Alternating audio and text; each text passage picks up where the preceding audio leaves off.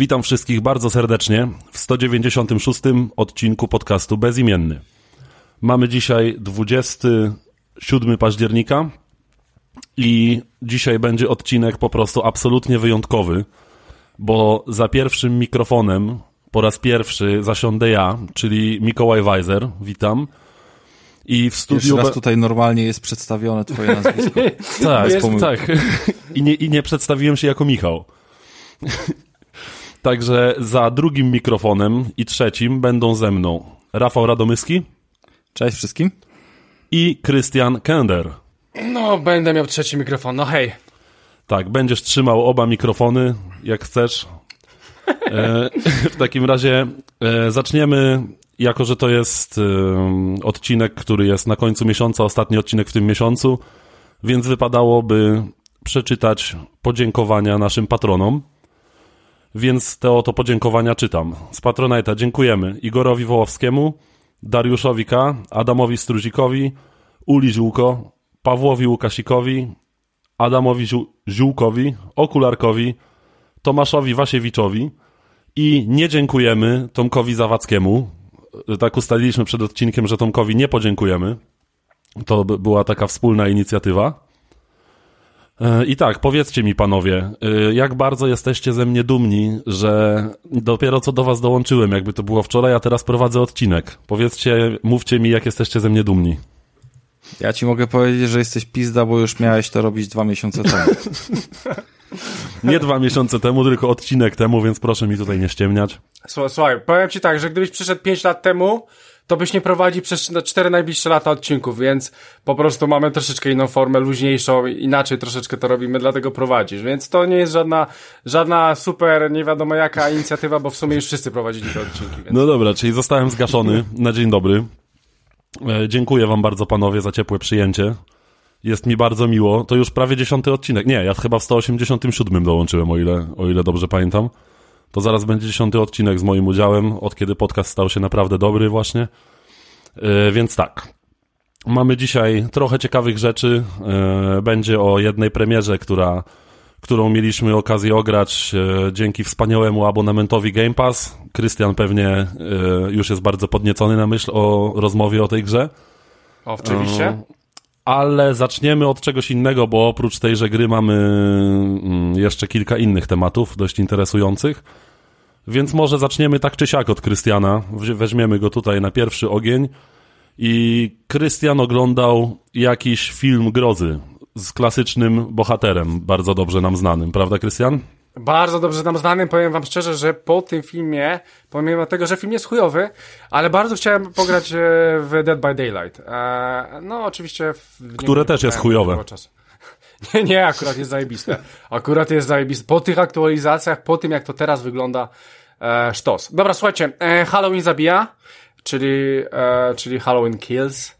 E, słuchajcie, akurat mamy, ak akurat Halloween się zbliża, w sumie już jest taka pora Halloweenowa, więc e, fajnie jest coś takiego obejrzeć, horrory zawsze w cenie. E, film jest w kinach od 22 października, więc od ostatniego piątku się pojawi, więc w ten weekend był w kinach.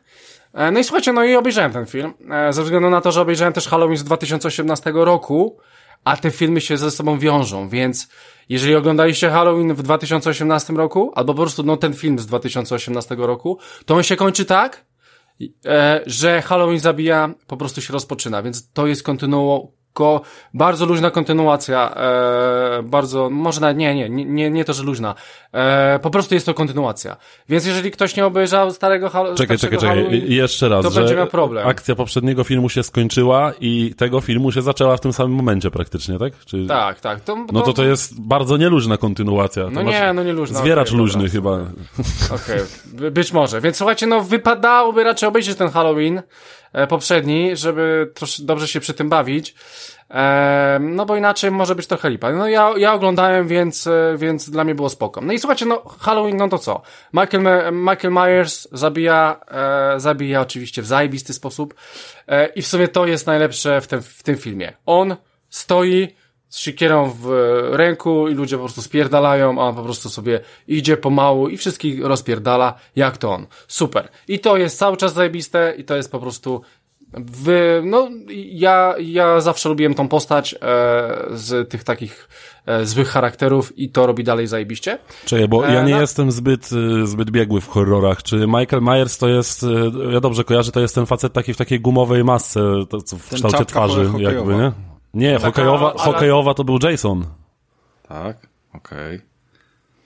E, To jest, to jest, to jest koleżka, który ma na sobie takie ubranie robocze jakby, i którą, który ma po prostu taką białą maskę. Tam te, te maski są teraz trochę inne, Tak, one są tak, teraz tak, takie ba- bardziej współczesne, ale po prostu on po prostu tak stoi, no i samym staniem wywołuje, może wywołać dreszcze i, i można się go przestraszyć. E, słuchajcie, e, więc on jest zajebisty, a reszta filmu jest gównem. No niestety fabuła jest kompletnie z dupy. Em, e, tam, tam jest wątek, e, no, nie chcę wam też spoilerować za bardzo, ale rzeczy, które dzieją się w tym filmie, ja rozumiem, że to jest horror i trzeba brać na, nie, na, na coś tam trzeba przy, przymrużyć to oko, ale no tutaj w wielu aspektach jest, jest przejebane. Znaczy w, w sensie, że przesadzają z niektórymi rzeczami.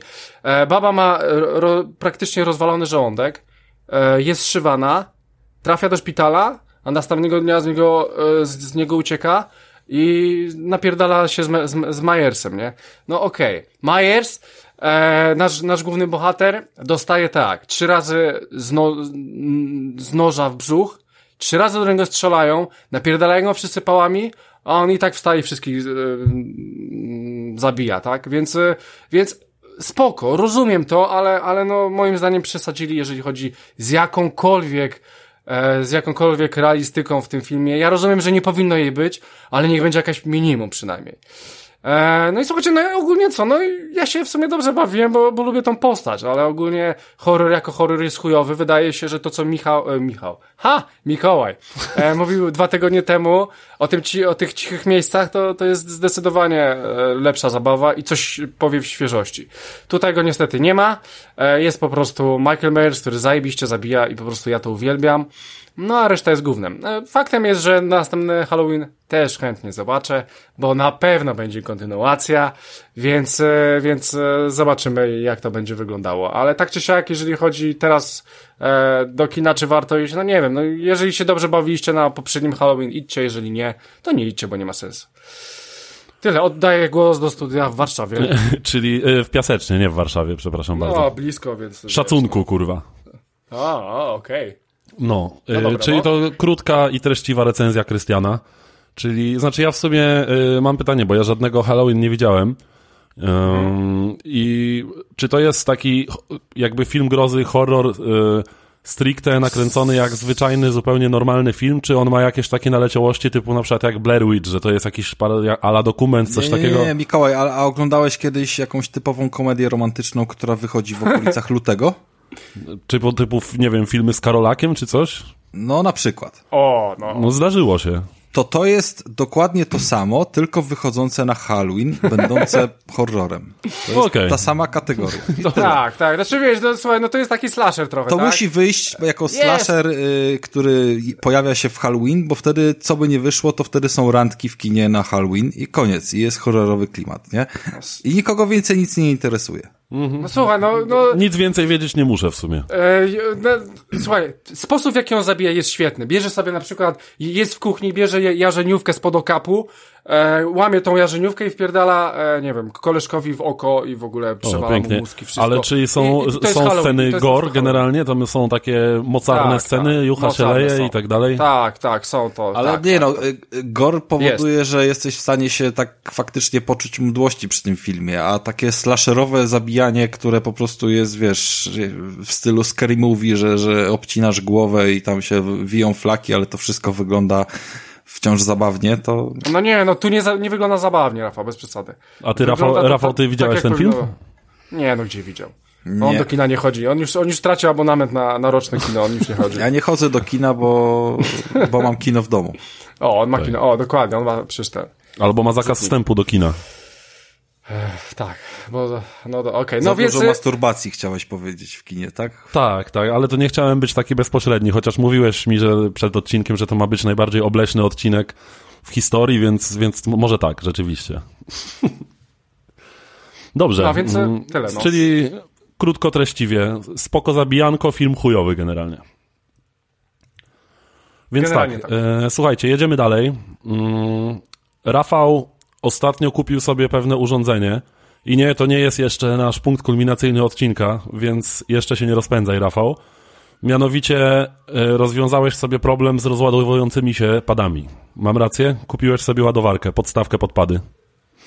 Mm, zgadza się. Ja nigdy nie byłem zwolennikiem tego, żeby paluszkami się tam wy, wy, wy, wyręczać, jeżeli chodzi o zasilanie pada. Mm, rozumiem, że oczywiście niektórym to się podoba, że mogą sobie dowolne tam pojemności, pojemności o dowolnej wrzucić do środka paluszki albo baterii, albo zawsze mieć coś y, pod ręką i tak dalej. Ja niestety do tych osób nie należę i zawsze, zawsze te paluszki w padach Xboxowych były dla mnie mech i już abstrahuję od kwestii tam, czy cena pada, czy coś i tak dalej, nieważne. Po prostu cenię wygodę taką, że odkładasz pada sobie na stację dokującą, potem go bierzesz, gdy grasz i, i on ma chociaż te 6 godzin na pojedynczą sesję wytrzymać, czy tam ileś, nie? No i wiemy, że to jest oczywiście punkt sporny między Xboxowcami i, i Soniaczami, że, że, że Znaczy, ja też zawsze... Akumulatory albo nie, ale ja, ja ale też właściwie zawsze mi baterie nie podchodzą. Lubiłem mieć, lubiłem mieć wybór, jeśli chodzi o o właśnie o sposób zasilania pada i najczęściej ja korzystałem z tych akumulatorków Microsoftu po prostu, gdzie przez kabel się ładowało. Natomiast jakby, y, co mnie na przykład w Elitce wersji drugiej wkurwia, to właśnie to, że ona ma niewymienne akumulatory. Zawsze wolałem jednak mieć wybór, że jak, nie wiem, miałem paluszki, rozładowały mi się, wkładam sobie inne. Mam akumulatorki, mogę sobie wymienić. To było dla mnie po prostu kwestia wygody, no ale to już co kto lubi. No, zgadza się. I dla mnie kwestią wygody zawsze było to, że coś działa automatycznie bez dodatkowej funkcji, że mogę jedną ręką sobie odłożyć telefon na ładowarkę i indukcja ją będzie tam, wiesz, działała, ładowała i tak dalej. Tak samo zrobiłem zresztą w samochodzie. Podłączanie telefonu pod kabel w samochodzie też jest y, zbytnim jakby czynnością, która wkurwia, no i nawet tego staram się nie robić, dlatego jest ta ładowarka indukcyjna.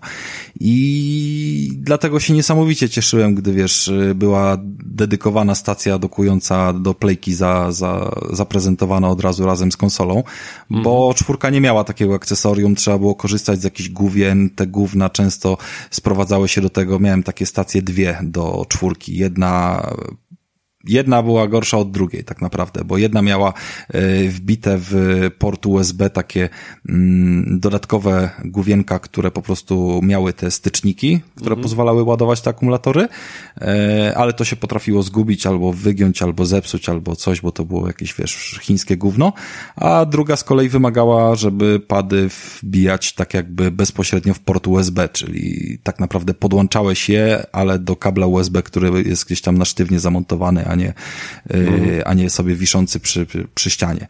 Mm, jak jest teraz, to wiemy.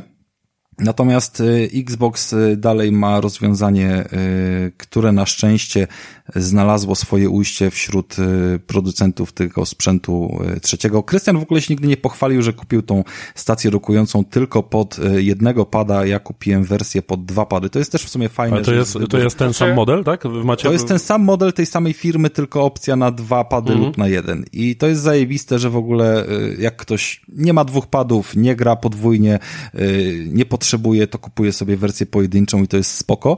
Y, bo ja tak naprawdę czułem dysonans jakiś, taki wkurw wewnętrzny, że mam mieć doka na dwa pady do playki i tam nie ma dwóch padów, wiesz, na przykład mm -hmm. na no niej być, nie?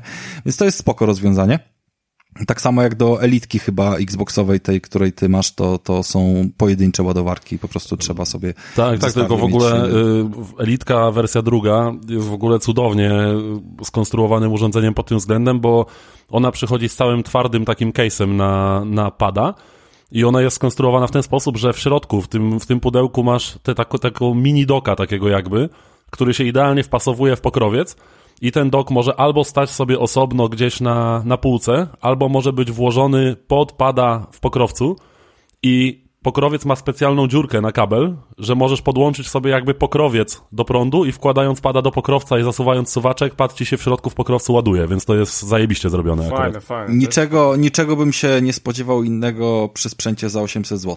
Dokładnie. Jakby, umówmy się, że to już jest naprawdę, jak zapada, to horrendalna stawka i wciąż nie do końca jakby ją pojmuję, ale... ale ja ale też okay. nie do końca ją pojmuję, bo ma swoje problemy ten pad, ale i tak nie zamieniłbym go na żadnego innego, jeśli mam być szczery. Nie, on jest zajebisty ja go testowałem też u Tomka, trochę na nim pograłem i, i, i zdaję sobie sprawę, że, że to jest super rozwiązanie. Dobra, mniejsza o to. Tak jest, jebać. Nie o lejce miała być rozmowa, więc przechodzimy do zestawu Venoma. Dlaczego, dlaczego to Venom zrobił najlepszą ładowarkę, która jest dostępna na rynku do padów Xboxa? Po pierwsze, zajebiście ją zrobił pod kątem wizualnym i pady na niej tak sobie leżą, powiedzmy, z delikatnym yy, wypoziomowaniem 30 stopni w górę, mm, po prostu tak jakby chętne do gry od razu w takiej fajnej pozycji wygiętej. Przez to ta ładowarka jest trochę, trochę duża na wersji na dwa pady, ale po prostu wygląda ładnie i ma bardzo fajne yy, wykończenie, jakby ten element plastikowy, który jest od spodu, yy, można by rzec, że idealnie wypełnia tą przestrzeń między uchwytami, więc po prostu pady wyglądają w niej jakby tam spajały się z tą ładowarką w całość. Bardzo to wygląda spoko i, i jest naprawdę naprawdę yy, mega, mega fajny wizerunek. Yy, takim użytkowym plusem jest to, że z tyłu jest też oprócz yy, wejścia na zasilanie przez USB-C, tam kabel oczywiście też jest w zestawie, mm, mamy również wyjście na USB typu A, czyli takie klasyczne, duże, prostokątne.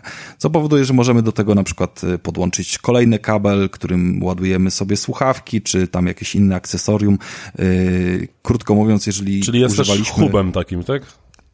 Znaczy, wiesz co, nie wiem, czy w jakikolwiek sposób e, jest hubem w kontekście takim, że na przykład podłączasz do tego e, kolejne akcesorium i on, załóżmy, podłączony do Xboxa przesyła te dane, bo umówmy się, że porty USB mogą wysyłać sygnał jakby z pełnymi danymi albo tylko z zasilaniem, ale dodatkowe, dodatkowe zasilanie daje, tak? No Jeżeli no tak, po to o to mi chodziło. podpinasz go do frontu konsoli, a Xbox y, cały czas zasila swoje porty USB, jakby y, nie spotkałem się z opcją, że to można wyłączyć lub włączyć, nie wiem, może, może za, może Czy niedokładnie W trybie instant on zasila, a jak masz pełne wyłączenie, to Nie no wiadomo, nie jak masz pełne wyłączenie, to tak. W Playce jest tak, że, że niezależnie od trybu jakby... Można ustawić. No. Instant on, to możesz sobie ustawić, że jest ładowanie portów USB albo go nie ma, ale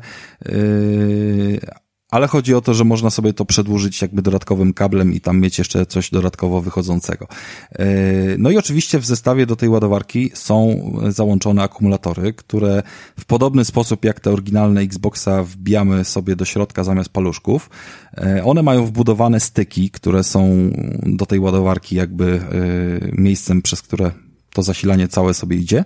No i są najważniejsze elementy, czyli klapki. I klapki do baterii występują w dwóch... Słucham?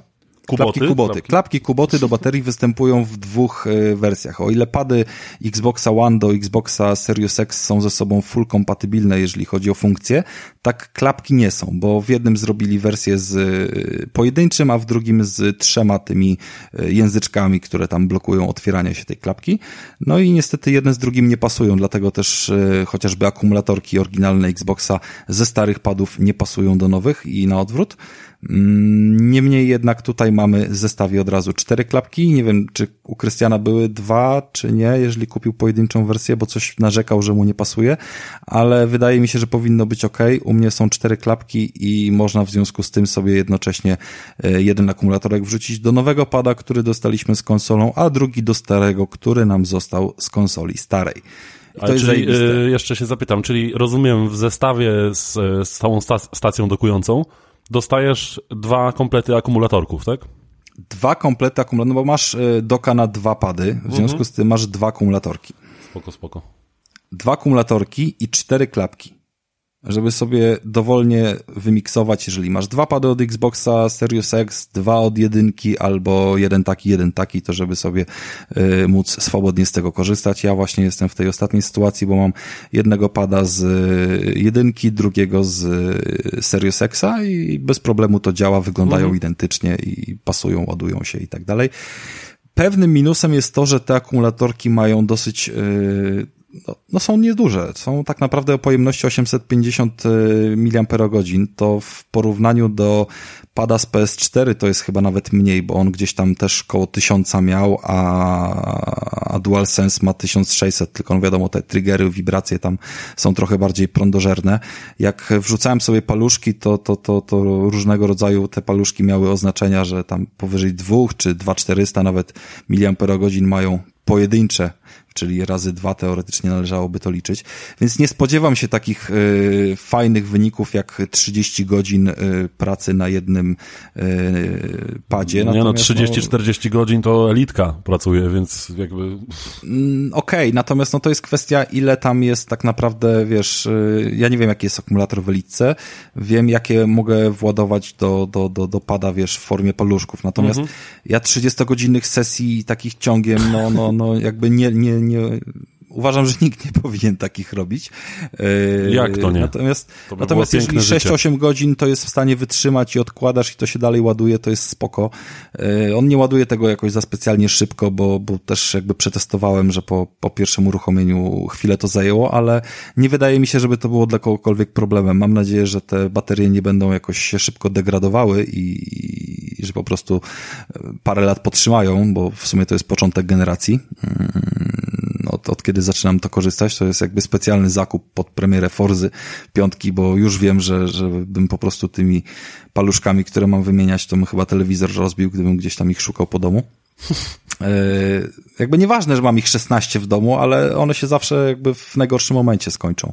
I nie ukrywam, że nie za specjalnie dobrze Xbox y, dawał sobie radę z sygnalizowaniem, że ci się bateria kończy. Może to jest problem. Znaczy słyszałem, że ten problem się na niektórych konsolach tylko pojawia.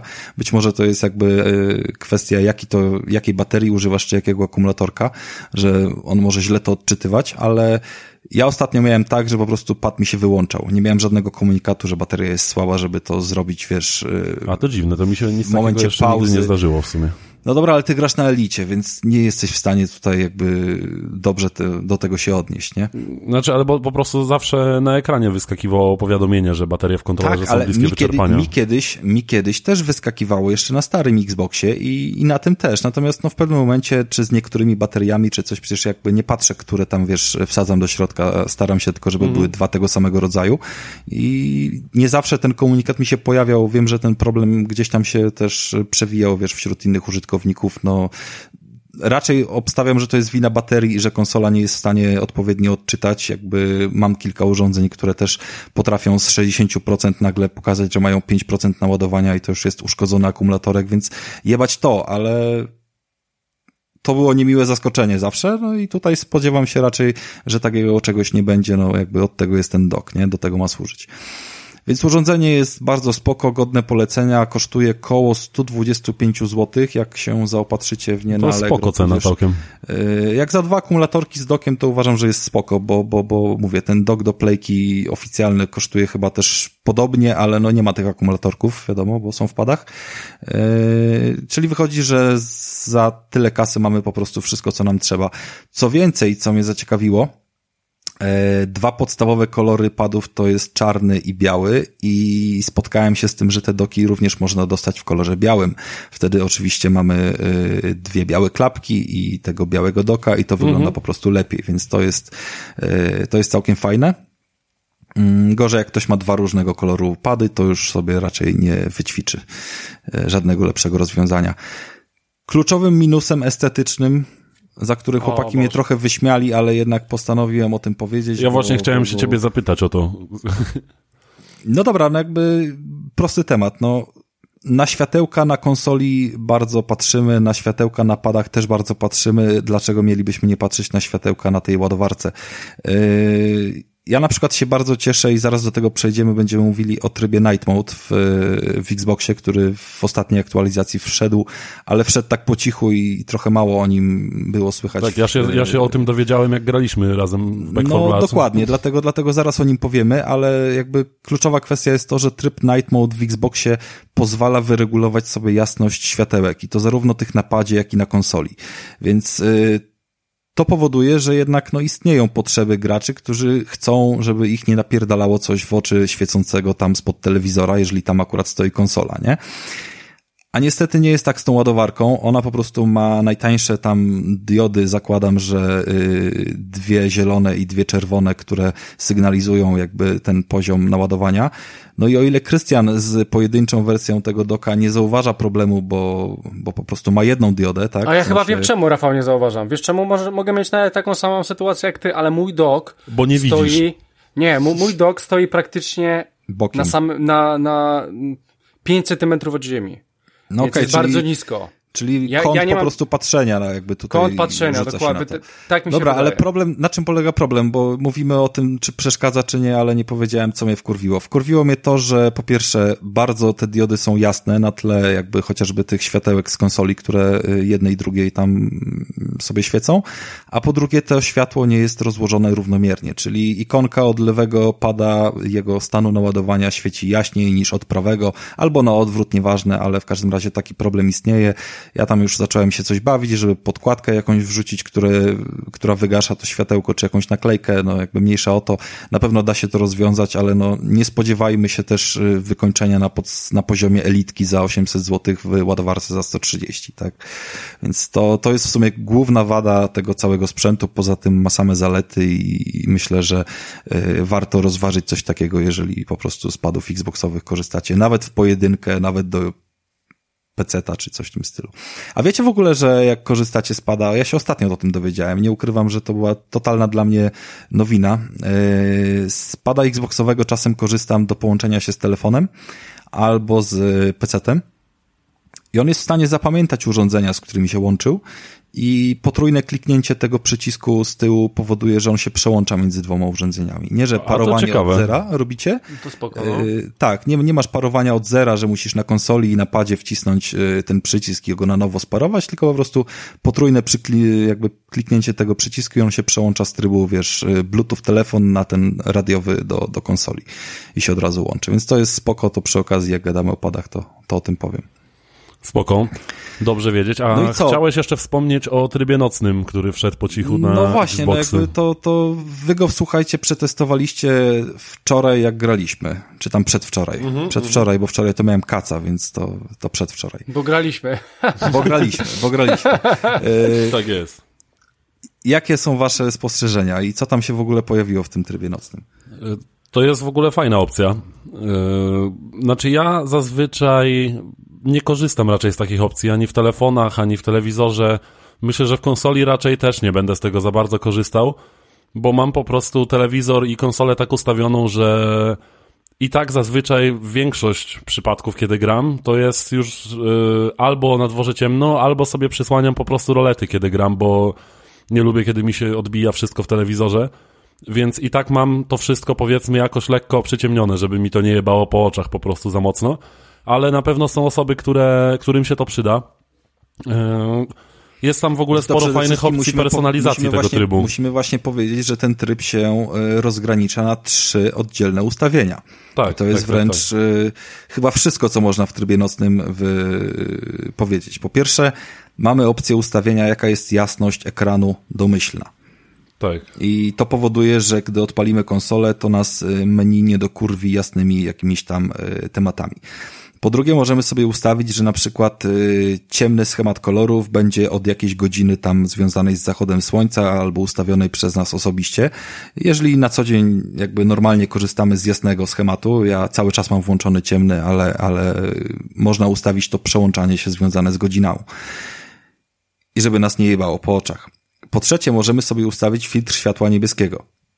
Wtedy wszystko wygląda strasznie pomarańczowo, czerwono, pewnie z telefonów kojarzycie takie opcje. Oczywiście to do grania najlepiej wyłączyć jest na zero, ale no jeżeli kogoś męczą od tego oczy, czemu nie, można sobie to wyregulować. E, kolejna opcja to jest HDR, który w większości gier na Xboxie działa, nawet tych, które HDR-a nie mają, bo przecież jest auto HDR. Tak jest. Więc możemy sobie zdecydować, czy w ciągu nocy będziemy z tego HDR-a korzystać, czy też nie. I wtedy oczywiście jak korzystamy z HDR-a, no to wszystkie te ustawienia jasności idą psu w dupę, no bo przecież na HDR-ze musi być ta jasność ustawiona maksymalna. E, I ostatnie dwa ustawienia to jest to, co powiedziałem na początku, czyli jasność e, ikon Xboxa, przycisków ikon tak naprawdę e, zarówno tej, która jest na konsoli, jak i tej, która jest na padzie, że możemy je sobie przyciemnić i szczególnie w odniesieniu do pada bardzo mnie to cieszy, bo no trochę mnie ten pad za bardzo jednak zawsze raził w oczy i to światełko było zbyt y, uderzające. Jakoś nie byłem z tym oswojony, więc od razu sobie skręciłem na 20%. Ja w konsoli sobie zmniejszyłem w konsoli, jasność. W konsoli są dwa ustawienia, czyli 50% 100 i 0, a w padzie chyba tam ze cztery poziomy. W jednym i w drugim skręciłem i jakby jest fajnie. No i pięknie. Bardzo fajna, fajna nowinka, może się komuś przydać. Dziwne Bardzo w ogóle, fajne, że... bo to weszło, weszło to po cichu jakby przy To chyba weszło razem te aktualizacji. 4K, nie? Razem z tym 4K i wszyscy się roz, rozkręcają na temat tego, że dok jest w 4K, jakby no ja również to szanuję, bo narzekałem kiedyś, że tego nie ma i, i spoko, ale, ale tak naprawdę ten tryb nocny jest większym plusem z tego wszystkiego i ja wciąż y, miewam znaczy, to szczególnie jest zauważalne i myślę, że, że Krystian może to jakby też potwierdzić, że jak telewizor faktycznie ma wysoki poziom jasności yy, i HDR potrafi wyświetlać z takim poziomem rzędu tam 900 czy 1000 nitów, no to on w nocy przy zgaszonym świetle, jak jest włączony, to potrafi Wypalić oczy prostu. wypalić oczy jasnym ekranem i chujowe to jest, kiedy odpalamy menu konsoli, a tam nagle załóżmy jest jakiś, wiesz, ekran tła biały czy jasny, który po prostu ci, wiesz, rozpala Rozpuszcza twarz jak w poszukiwaczach zaginionej arki po prostu. no dobra, niech będzie, że tak, niech będzie, że tak, więc to jest spoko. W sumie bym w Playce No. też coś takiego zobaczył, nie ukrywam. Spoko, spoko, fajna nowinka. Ja w ogóle, sobie, gdzie ty kupiłeś tego doka odnośnie pada, jeszcze tak wracając do poprzedniego tematu? Wiesz co, no mówiłem, że on najtaniej stoi na Allegro i tam faktycznie ta cena to jest te 125 zł. Ja go dyszkę drożej kupiłem w euro, w RTV euro. Bo to nie mów Tomkowi, nie mów Tomkowi. No, u Tomka w ogóle tego doka nie było chyba, a w euro on akurat był jakiś przeceniony ze 150 nominalnych na 130. Chyba też pomyślę o tym, dlatego się pytam. No. To jest fajne, tylko że w sieciach nie spotkałem się z pojedynczymi, tylko podwójnymi, ale za to znalazłem te białe. No nie wiem, poszukaj na pewno na Allegro są, wiesz. Ja i tak mam Yy, w dużo padów, więc i tak będę potrzebował podwójnego, więc w sumie tak czy siak będę polował na tego z dwoma padami. No to jest, to jest spoko opcja i to, to no najlepsze rozwiązanie tak naprawdę, no bierzesz, stajesz, grasz, no jakby umówmy się, co może być wygodniejszego, jak nie musisz jeszcze podłączać żadnej ładowarki, nie? No, jasna Wiesz, sprawa. do, do, do, do Playki czwórki też wszyscy marudzili, że o chuj, mała bateria, możesz sobie wziąć e, powerbanka i go, wiesz, trzymać między kolanami. No ale kurwa, umówmy się, no nie na tym polega wygoda. Po to No jesteśmy no, konsolowcami, no, żeby dokładnie. leżeć na konsoli z wywaloną, wiesz, e, pałą do góry i sobie grać wygodnie, a nie gdzieś tam kombinować, że możesz sobie kabel przeciągnąć przez Pałą lub cipką do góry, i- jakby bądźmy tutaj, Tak, wiesz, różnorodność. tolerancyjni, możesz leżeć do góry czym chcesz. To Dokładnie, otóż to. Dobra, fajnie, fajne urządzenie, ja przemyślę sobie, możliwe, że też po prostu je sobie sprawię, bo nie ukrywam, że upierdliwe jest dla mnie podpinanie się wiecznie jak zwierzę pod kabel, więc, No więc szczególnie, że masz inne złącze w y, starym padzie, inne w nowym, więc Tak. jeszcze musisz kombinować z USB-C, z USB typu B i jeszcze ty masz iPhone'a, więc jeszcze masz trzeci kabel do innego. Więc to, to już kompletne jest popierdolenie, nie? Chociaż w ogóle swoją drogą słyszałem, że y, jakaś tam cała organizacja konsumencka chce zmusić Apple do zaczęcia korzystania ze, ze złącza USB-C. Tak słyszałem. Mm, Tak, to prawda. Oni chcą, żeby było tylko USB-C. Żeby była pełna unifikacja po prostu. Na całym świecie. Tylko, że nie przewidzieli jednego, że Apple potrafi być na tyle sprytne, że na przykład powie, no okej, no to my zrobimy tylko ładowanie bezprzewodowe. I może się skończyć w taki sposób, że w ogóle Tak. telefony nie będą miały jakby- pod USB. Jakby już pokazali, już pokazali w momencie, kiedy wypuścili siódemkę bez złącza jack, nie? które No od tego zaczęli, więc jakby jestem pewny, że kompletnie by się tego nie bali. Mają w tym momencie, wiesz, super rozwiązania pozwalające, co prawda w pizdę wolno, ale jednak ładować ten telefon bezprzewodowo. Ja nie pamiętam, kiedy swój telefon podłączyłem, wiesz, przez USB do ładowarki, ale co nie zmienia faktu, że chciałbym mieć tą opcję, gdy gdzieś w polu jasnym telefon będzie się rozładowywał i ja będę na przykład, wiesz, na tym polu w Radomiu pytał się kogoś, czy nie ma bezprzewodowej ładowarki, nie? masz tu indukcję mordo, słuchaj. Dokładnie, to by była myślę, że dosyć abstrakcyjna sytuacja. No ale dobra, no jeżeli USB-C... Mi się udało na przestrzeni niecałego roku wymienić 90% sprzętów na USB typu C i jestem w szoku, że w tym momencie jak y, muszę coś starszej generacji naładować, to szukam tego kabla gdzieś po szufladach, bo naprawdę nie ma go już praktycznie nigdzie. Jakiś jeden stary powerbank, y, jedne słuchawki. Jeden powerbank, który ci zajebałem ostatnio. E, on też, tak, i, i chyba jedna myszka, no ale jakby na tym, na tym koniec. Cała reszta już jest na USB-C, więc to, to szybko postępuje. Ja jestem zwolennikiem takiego rozwiązania. No jakby wtedy, wiesz, jeden kabel do wszystkiego, proszę bardzo. Pewnie, no tak unifikacja to jest dla wygody właśnie. Wiesz, nawet USB jest tyle standardów, że głowa mała, bo one mogą przesyłać ci, wiesz, w lepszej jakości, jeżeli masz tam, powiedzmy, wyższej generacji ten kabel, to one mogą służyć jednocześnie do zasilania, jednocześnie do prze wsyłania obrazu na przykład z komputera e, i tak dalej. No więc to, to, to jest spoko, że takie, wiesz, urządzenie potrafi spełniać wszystkie swoje jakieś tam, mm, no, oczekiwania stawiane, nie? Dokładnie tak. Dobra, to y, chyba przejdziemy dalej, bo wydaje mi się, że wyczerpaliśmy temat doka. Więc teraz y, ja trochę się poprodukuję, bo w ciągu ostatnich kilku, kilku dni udało mi się upolować w dobrej cenie naprawdę zajebistą grę. Y, gierkę pod tytułem Ghost Runner. I naprawdę warto w to zagrać, bo gierka mnie po prostu tak wciągnęła, nie mogłem się od niej oderwać i cierpiałem właśnie na ten syndrom jeszcze jednego podejścia, jeszcze jednej próby. I się zorientowałem, ja powiem, jak miałem że wolne, odnośnie... że po prostu była czwarta rano, nie? Odnośnie dobrej ceny, to taki kącik cebuli wtrącę ostatnio o, nie wiem w sumie, czy powiedzieliśmy, czy nie, no ale wjechał ten Amazon Prime za pięć dyszek na cały mhm. rok. I w tym pierwszym miesiącu, no ja się zapisałem tam raptem 10 dni temu, e, w obecnym miesiącu nie wiem kiedy to się zmienia, ale jest właśnie Ghost Runner na pecety, po prostu kluczyk na Goga do, dorzucony i można sobie wklepać. O właśnie, o to szczególnie no, warto. Taniej, taniej niż cała gra wychodzi ci od razu jakby, wiesz, e, kupno i to jest oczywiście bezterminowe, no bo kluczyk daje grę na własność, nie, nie jakieś tam terminowe przepustki a la Game Pass. Tak jest. E, w każdym razie Ghost Runner, e, polska produkcja, to jest e, All In Games, takie studio zrobiło. I gierka na początku wytarła sobie mną podłogę, jak szmatą po prostu. Zobaczyłem, że to nie jest po prostu shooter czy coś. Trochę in, czegoś innego się w sumie spodziewałem po tej grze, ale jakby dostałem coś jeszcze lepszego, bo spodziewałem się po prostu napierdalanki z paskiem życia i tak dalej, polatanie z kataną, będzie fajnie. A tymczasem okazało, okazało się, że jest jeszcze fajniej, bo gra polega na tym, że i my, i nasi przeciwnicy, wszyscy jesteśmy na jednego strzała. Każdy pocisk, każde, każde spadnięcie w przepaść, każdy nasz cios kataną zabija przeciwnika na hita. I tak samo my na tego hita giniemy. I pięknie to jest rozwiązane, że w momencie, kiedy giniemy, pojawia się ekranik, żeby wcisnąć Y, my ten Y wciskamy i po prostu gra w ciągu ułamka sekundy, to nawet nie jest, nie jest sekunda, przenosi nas do punktu kontrolnego i jedziemy dalej. Giniemy, ułamek sekundy, znowu gramy dalej. Napierdalanie po prostu jest cały czas. Gierka jest po prostu niesamowicie wkręcająca. To jest w klimatach takich mocno cyberpunkowych utrzymanych, tylko że to nie jest taki cyberpunk jak nasz CD projektowy cyberpunk, tylko mocno mocno mroczna wersja takiej przyszłości.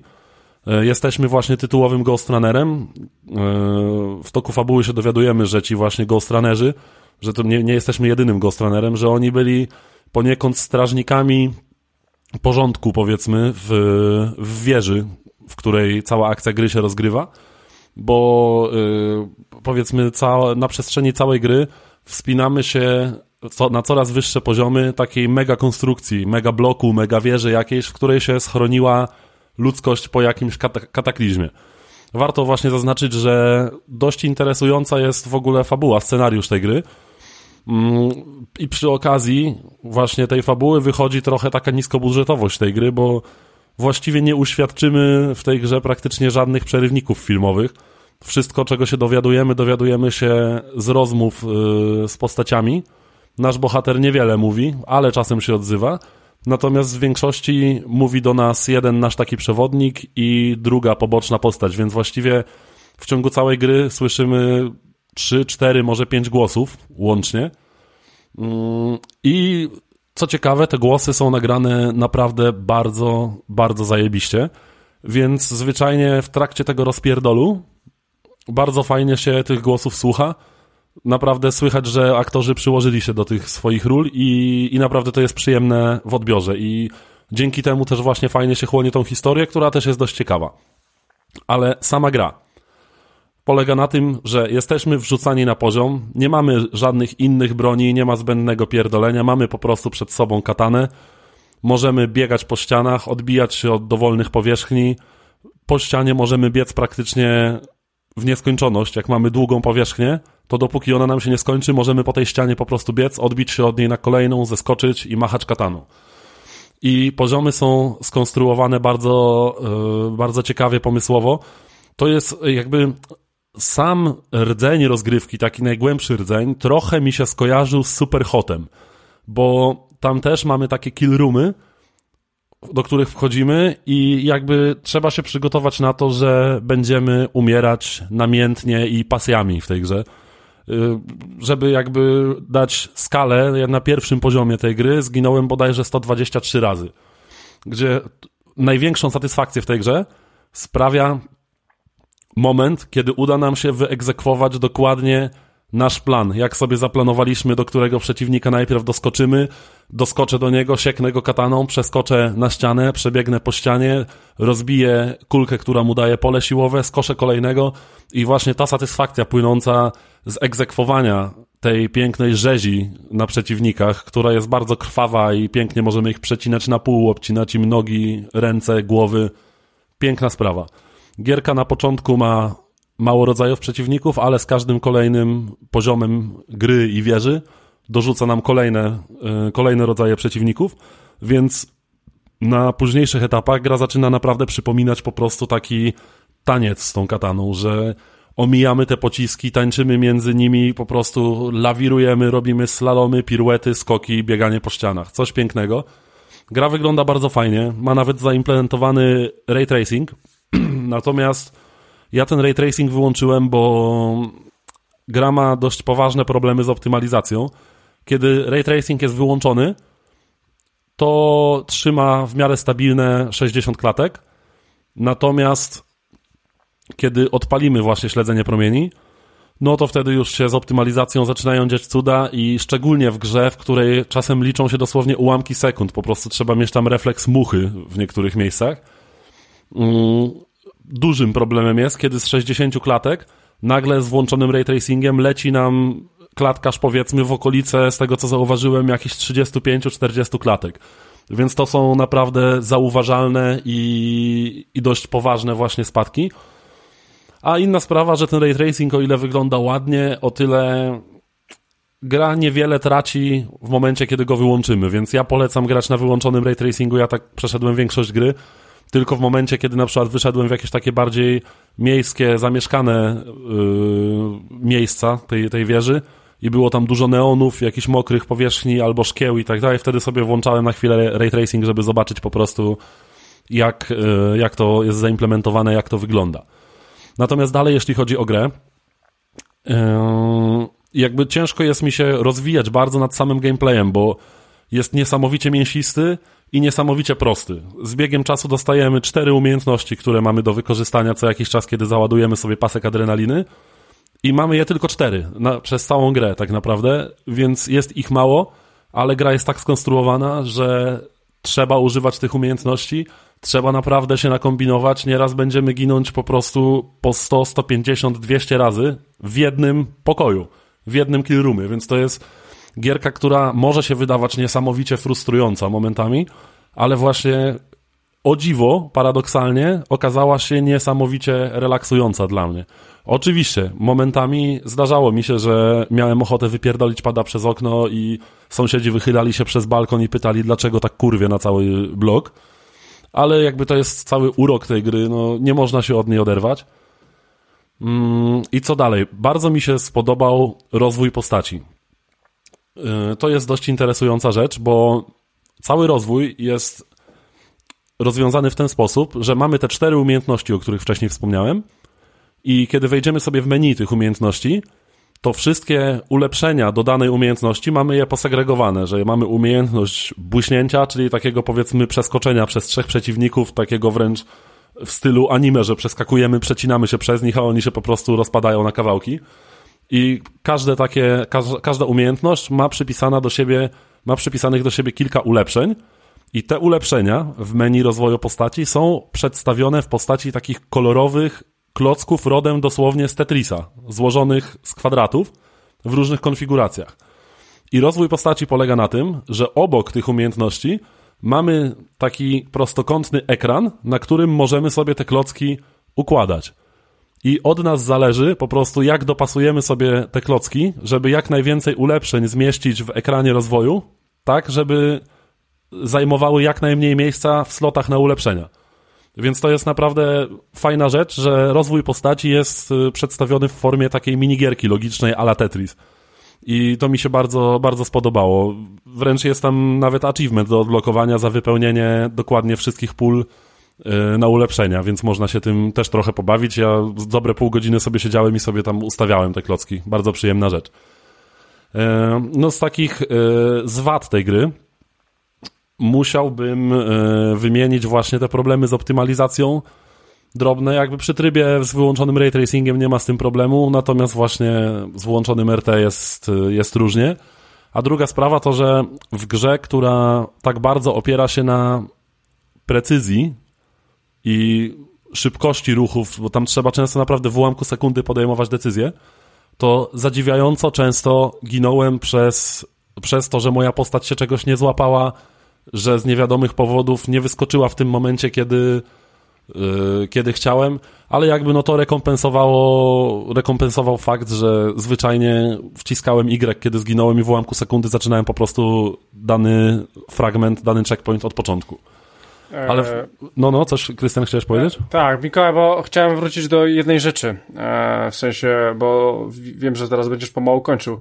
A twoim zdaniem ten poziom trudności nie jest zbyt wysoki? To nie jest taki poziom, to jest, bo mamy dwa rodzaje poziomów trudności, jeżeli chodzi o ciężkość tego. Można to przegiąć i można to przegiąć na zasadzie takiej, że odbijasz się i nie wracasz, albo można to zrobić tak, że chce ci się to robić i chce ci się to powtarzać. I ta gra jeżeli, jest... Jeżeli, no tak, ale jeżeli ty mi mówiłeś, że powtarzałeś coś tam 100 czy 150 razy, tak? Tak, no rekordowo zginąłem 186 razy w jednym momencie. W jednym momencie Czyli powtarzałeś jeden moment 180 razy. I jeden checkpoint, tak. No i czy to nie wydaje ci się, że ten poziom trudności jednak jest zbyt wysoki, albo nie wiem, ty się tak wolno uczysz? Znaczy, inaczej. Ją, tą grę aż tak trzeba wymasterować? Tam w ogóle miałeś jakiś poziom trudności? Yy, tam nie ma do wyboru poziomów trudności, przynajmniej no to, na, na początku. Ale, ale dla, nie, no, dla ale mnie jest to przegięty ale, poziom. Ale... Nie, nie, bo to... nie, nie, nie, ale jest, słuchajcie, jest. to jest poziom... Nie aż to... tyle. Nieprawda, nieprawda. Bo 180 należy... razy giniesz w jednym momencie, Rafał? Nie, no to jest normalne. Tak, no, podejrzewam, tak, że, podejrzewam, że w całej grze zginąłem jakieś 2000 razy, nie? No już, morda, no. chłopaki. Jeżeli gracie sobie w Far Cry'a czy Asasyna i podchodzisz sobie do jakiejś bazy i cię tam w niej zabijają i musisz znowu się odrodzić i znowu podejść do tej bazy i znowu cię w niej zabijają, to ja bym przy piątym razie już wyłączył grę, albo przy dziesiątym. No właśnie. Natomiast jeżeli jest to zrobione w taki sposób, jak w niektórych platformówkach, w wyzwaniach w Sackboyu, w Crashu, czy w Ori chociażby, tak? Gdzie po prostu giniesz i od razu zaczynasz robić tą sekwencję od nowa i napierdalasz, napierdalasz, żeby stać się w niej mistrzem i po prostu pamięć mięśniową wyklepać tak, żeby przeskoczyć tam, gdzie trzeba w odpowiedniej synchronizacji, yy, naciśnięć klawiszy, gałek i tak dalej, 아. To czymś właśnie takim jest, y, jest, jest Ghost Runner. No wystarczy Dokładnie. ten filmik, który rzucił mm. Mikołaj, że on zrobił na przestrzeni 30 sekund y, trzy podejścia, podejścia trzy, do, cztery, do no. tego, wiesz, do tego... No Dokładnie. Tak. I Krystian, okay, i ten poziom trudności... To się, to się działo natychmiast. Nie. Jeżeli coś się dzieje natychmiast, to jest właśnie super sprawa też w kontekście... Y, Dysków szybkich, SSD. Tak. Dyski SSD, szybkie reloady i tak dalej, jakby albo nieduże plansze, które po prostu nie wypadają z pamięci podręcznej i są Otóż od razu to. jakby restowane. Jakby jeżeli coś się dzieje tak szybko, że w, mnie na przykład w Sackboyu najbardziej wkurwiało to, że jak powtarzasz y, do znudzenia po kilkadziesiąt razy yy, levele, które polegały na pobijaniu rekordów czasowych, to za każdym razem musisz na początku 3-sekundowe odliczanie yy, wyklepać, nie? Bo gra się wczytywała automatycznie od razu, ale musiałeś, wiesz, yy, poczekać na start, kurwa, na, na wiesz, No właśnie, czasu. ale i właśnie... I to, I to była zjeba, a tutaj od razu biegniesz i... I to dosłownie od razu, tu nie ma żadnego pierdolenia, stary. Ty w momencie, kiedy giniesz i jak już wiesz, że zginiesz, klikasz od razu, spamujesz Y i w ciągu ułamku sekundy jesteś już na początku i napierdalasz. Stary, i no w i tej tak grze. To ma działać. To cię wtedy I w tej grze, słuchajcie, w tej grze powtarzasz, powtarzasz, to jest coś. Nie wychodzisz z rytmu. Dokładnie, to jest coś pięknego. To właśnie ta gra mnie w ogóle nie frustrowała. Ja odczuwałem z niej tak dziką przyjemność. No za każdym kurwy, razem. Co szły, to, bo... ale, ale przyjemnie się, ale przyjemnie mi no, będzie powtarzać to. A kurwy szły, ale to były przyjemne kurwy po prostu, bo Słuchaj, jakby. E, e, czekaj, czekaj, Krystian, skończę, no. skończę tylko myśl, że to jest taki rodzaj gry i oczywiście, jakby ktoś może do tego usiąść i stwierdzi, no chyba ich pojebało, tego się nie da przejść, nie? Ja miałem takie fragmenty, gdzie ja, gdzie ja na chwilę, nie wiem, szedłem sobie zajarać na balkon czy coś, stwierdzałem, nie, kurwa, ja nie jestem w stanie tego przejść. To jest, kurwa, nie do przejścia, nie skończę tej gry. Ale siadałem, zwracałem ze szluga, siadałem, katowałem i w końcu każdy fragment przechodziłem i o Jezu, panowie, jaka była dzika satysfakcja, kiedy w końcu udało mi się znaleźć optymalną ścieżkę, bo jakby każdy kill room to nie jest jedna słuszna ścieżka. Tam wszędzie są jakieś platformy do przeskoczenia, można się złapać linką, przeskoczyć, są jakieś power-upy, boosty, można sobie rozplanować trasę tak, ja widziałem przebiegi tej gry na YouTubie, gdzie ludzie masterowali tę grę do tego stopnia, że potrafią całą ją przejść bez zgona. Ale to już jest jakby jakiś inny poziom w ogóle świadomości. Natomiast ta gra sprawia niesamowitą, nieziemską frajdę właśnie kiedy uda ci się wyegzekwować plan i widzisz jak twoja postać tańczy, unika kul po prostu, odbijając się od ściany, obcinasz gościowi łeb, później takim daszem naprzód doskakujesz do drugiego, używasz specjalnej umiejętności, przecinasz trzech kolejnych, odbijasz pocisk kataną w kolejnego, no to jest coś wspaniałego. Gra wygląda obłędnie, naprawdę grafika sama w sobie jest bardzo, bardzo przyjemna i dobrze się na to patrzy. na next geny, więc tak, jest, jest next genowy update, to, to, więc jest 4K 60, e, więc dobrze się na to patrzy, no i naprawdę warto, warto w tę grę zagrać. Ja ją kupiłem za niecałe 50 zł, teraz nawet chyba nadal trwa ta przecena w Xboxowym sklepie. Normalnie kosztuje ona chyba tak, 150 ona, ona zł. regularnie wpada w takie ceny, bo ja już tak. miałem w PS Store ją w koszyku też za 6 dyszek i, i tak Dokładnie, mówię, no, ale nawet gdyby kosztowała 150, fajnie. nawet gdyby kosztowała 150, ja bym teraz wiedział ile ona mi da frajdy, od razu bym ją brał bez zastanowienia, bo ja teraz dzisiaj, ile z dwie godziny przed podcastem skończyłem tę grę, przeszedłem ją i swoją drogą zakończenie po walce z ostatnim bossem, nic nie spoilerując, jest według mnie chyba najlepszy poziom platformowy, jaki kurwa w życiu widziałem. Bo ostatni poziom jest totalnie platformowy. Więc yy, to jest coś pięknego, co oni tam zrobili. Tam się trzeba wykazać po prostu małpią zręcznością. I w tej grze to jest najpiękniejsze. Właśnie masterowanie tych fragmentów. I ja tę grę dzisiaj skończyłem. I ja już wiem, że jak dzisiaj skończymy, to albo wrzucę serial, albo wrócę do Ghost Runnera i zacznę grę od początku, bo teraz po przejściu można zacząć grę na wyższym poziomie trudności z odblokowanymi wszystkimi umiejętnościami, które się odblokowało w trakcie gry. Czyli te cztery specjale takie yy, będę już miał od samego początku. I od razu gra dała komunikat, że będzie jeszcze trudniej, będzie więcej przeciwników i od pierwszych poziomów będą, będą wymiesz wymieszane wszystkie rodzaje przeciwników, które spotkaliśmy w ciągu całej gry. Więc to jest Dobra, właśnie ja, taka gra, Krystian. Ja chcę, bo mam już co najmniej cztery rzeczy do powiedzenia, tak zapierdalasz jak w tym Ghost Runnerze, że, że nie chcesz się zatrzymać. Tak jest. Po pierwsze, y, Krystian trochę mógł na opak zrozumieć i w gruncie rzeczy to są przerażające liczby, gdy myślimy sobie o 180 zgonach. Tak, ale są przerażające w kontekście innych gier, a nie tej gry. No, dobra, nie, nie, nie, ale, ale, ale, daj, mi, daj mi dokończyć, daj mi ale... dokończyć. Jakby one mogą być przerażające, szczególnie jeszcze jak sypiesz przy tym jakimiś kurwami, a polski język jest bardzo bogaty. Krystian na obczyźnie może do końca nie kumać, e, kiedy kurwa, która znaczy co. Ona może dotyczyć e, wkurwienia na polityka, a może dotyczyć jaka fajna kurwa stała pod hotelem. W związku z tym... No właśnie. Mm, z tym bywają problemy, więc yy, Powiedz, jak to wygląda, jeżeli chodzi o czas.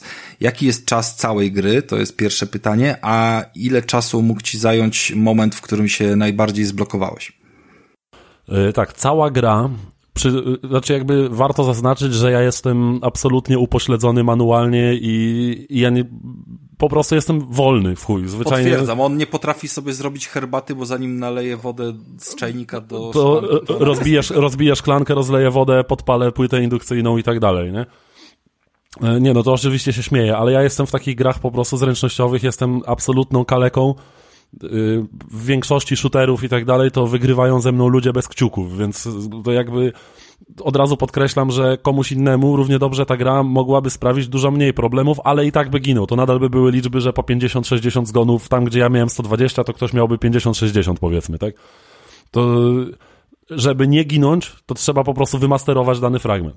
Ale yy, długość czas, całej gry czas, mi zajęła czas. około, myślę, 7 godzin, 7,5 godziny. Coś w ten deseń. E, natomiast Zaraz fragmenty... Zaraz czy znowu spałeś przed konsolą pijany. nie, bo wydaje mi się, że ta gra akurat nie zlicza momentów, kiedy siedzisz w menu, tylko czystej rozgrywki, z tego co widziałem. Znaczy, Bo ja pamiętam... To jest tak, że poziomy, jeżeli masz savey i w save'ie jest czas rozgrywki, to on zwykle zlicza czas czystej rozgrywki, a... Nie, to, tutaj na pewno zlicza czas wszystkich prób, jakby. Pewno, Xboxowa apka na pewno zlicza czas uruchomionej aplikacji po prostu na żywca. Nawet jak nie wejdziesz do gry, tylko w menu będziesz, to on ci tam nabije. Mm, znaczy, no to na pewno podejrzewam, że z 15 godzin tam będę miał nabite w tej grze ale też jakby ze względu na to, że mi się często zdarza po prostu włączyć sobie serial, a konsola z zapauzowaną grą sobie stoi włączona. 14 Więc... godzin to jest nieźle, bo masz 28. W tej grze? Jeden dzień i cztery godziny. A, no to, bo pewnie zostawiłem konsolę na noc włączoną, czy coś w tym stylu. No, to... tak, przespałeś ale, ale myślę, że no z...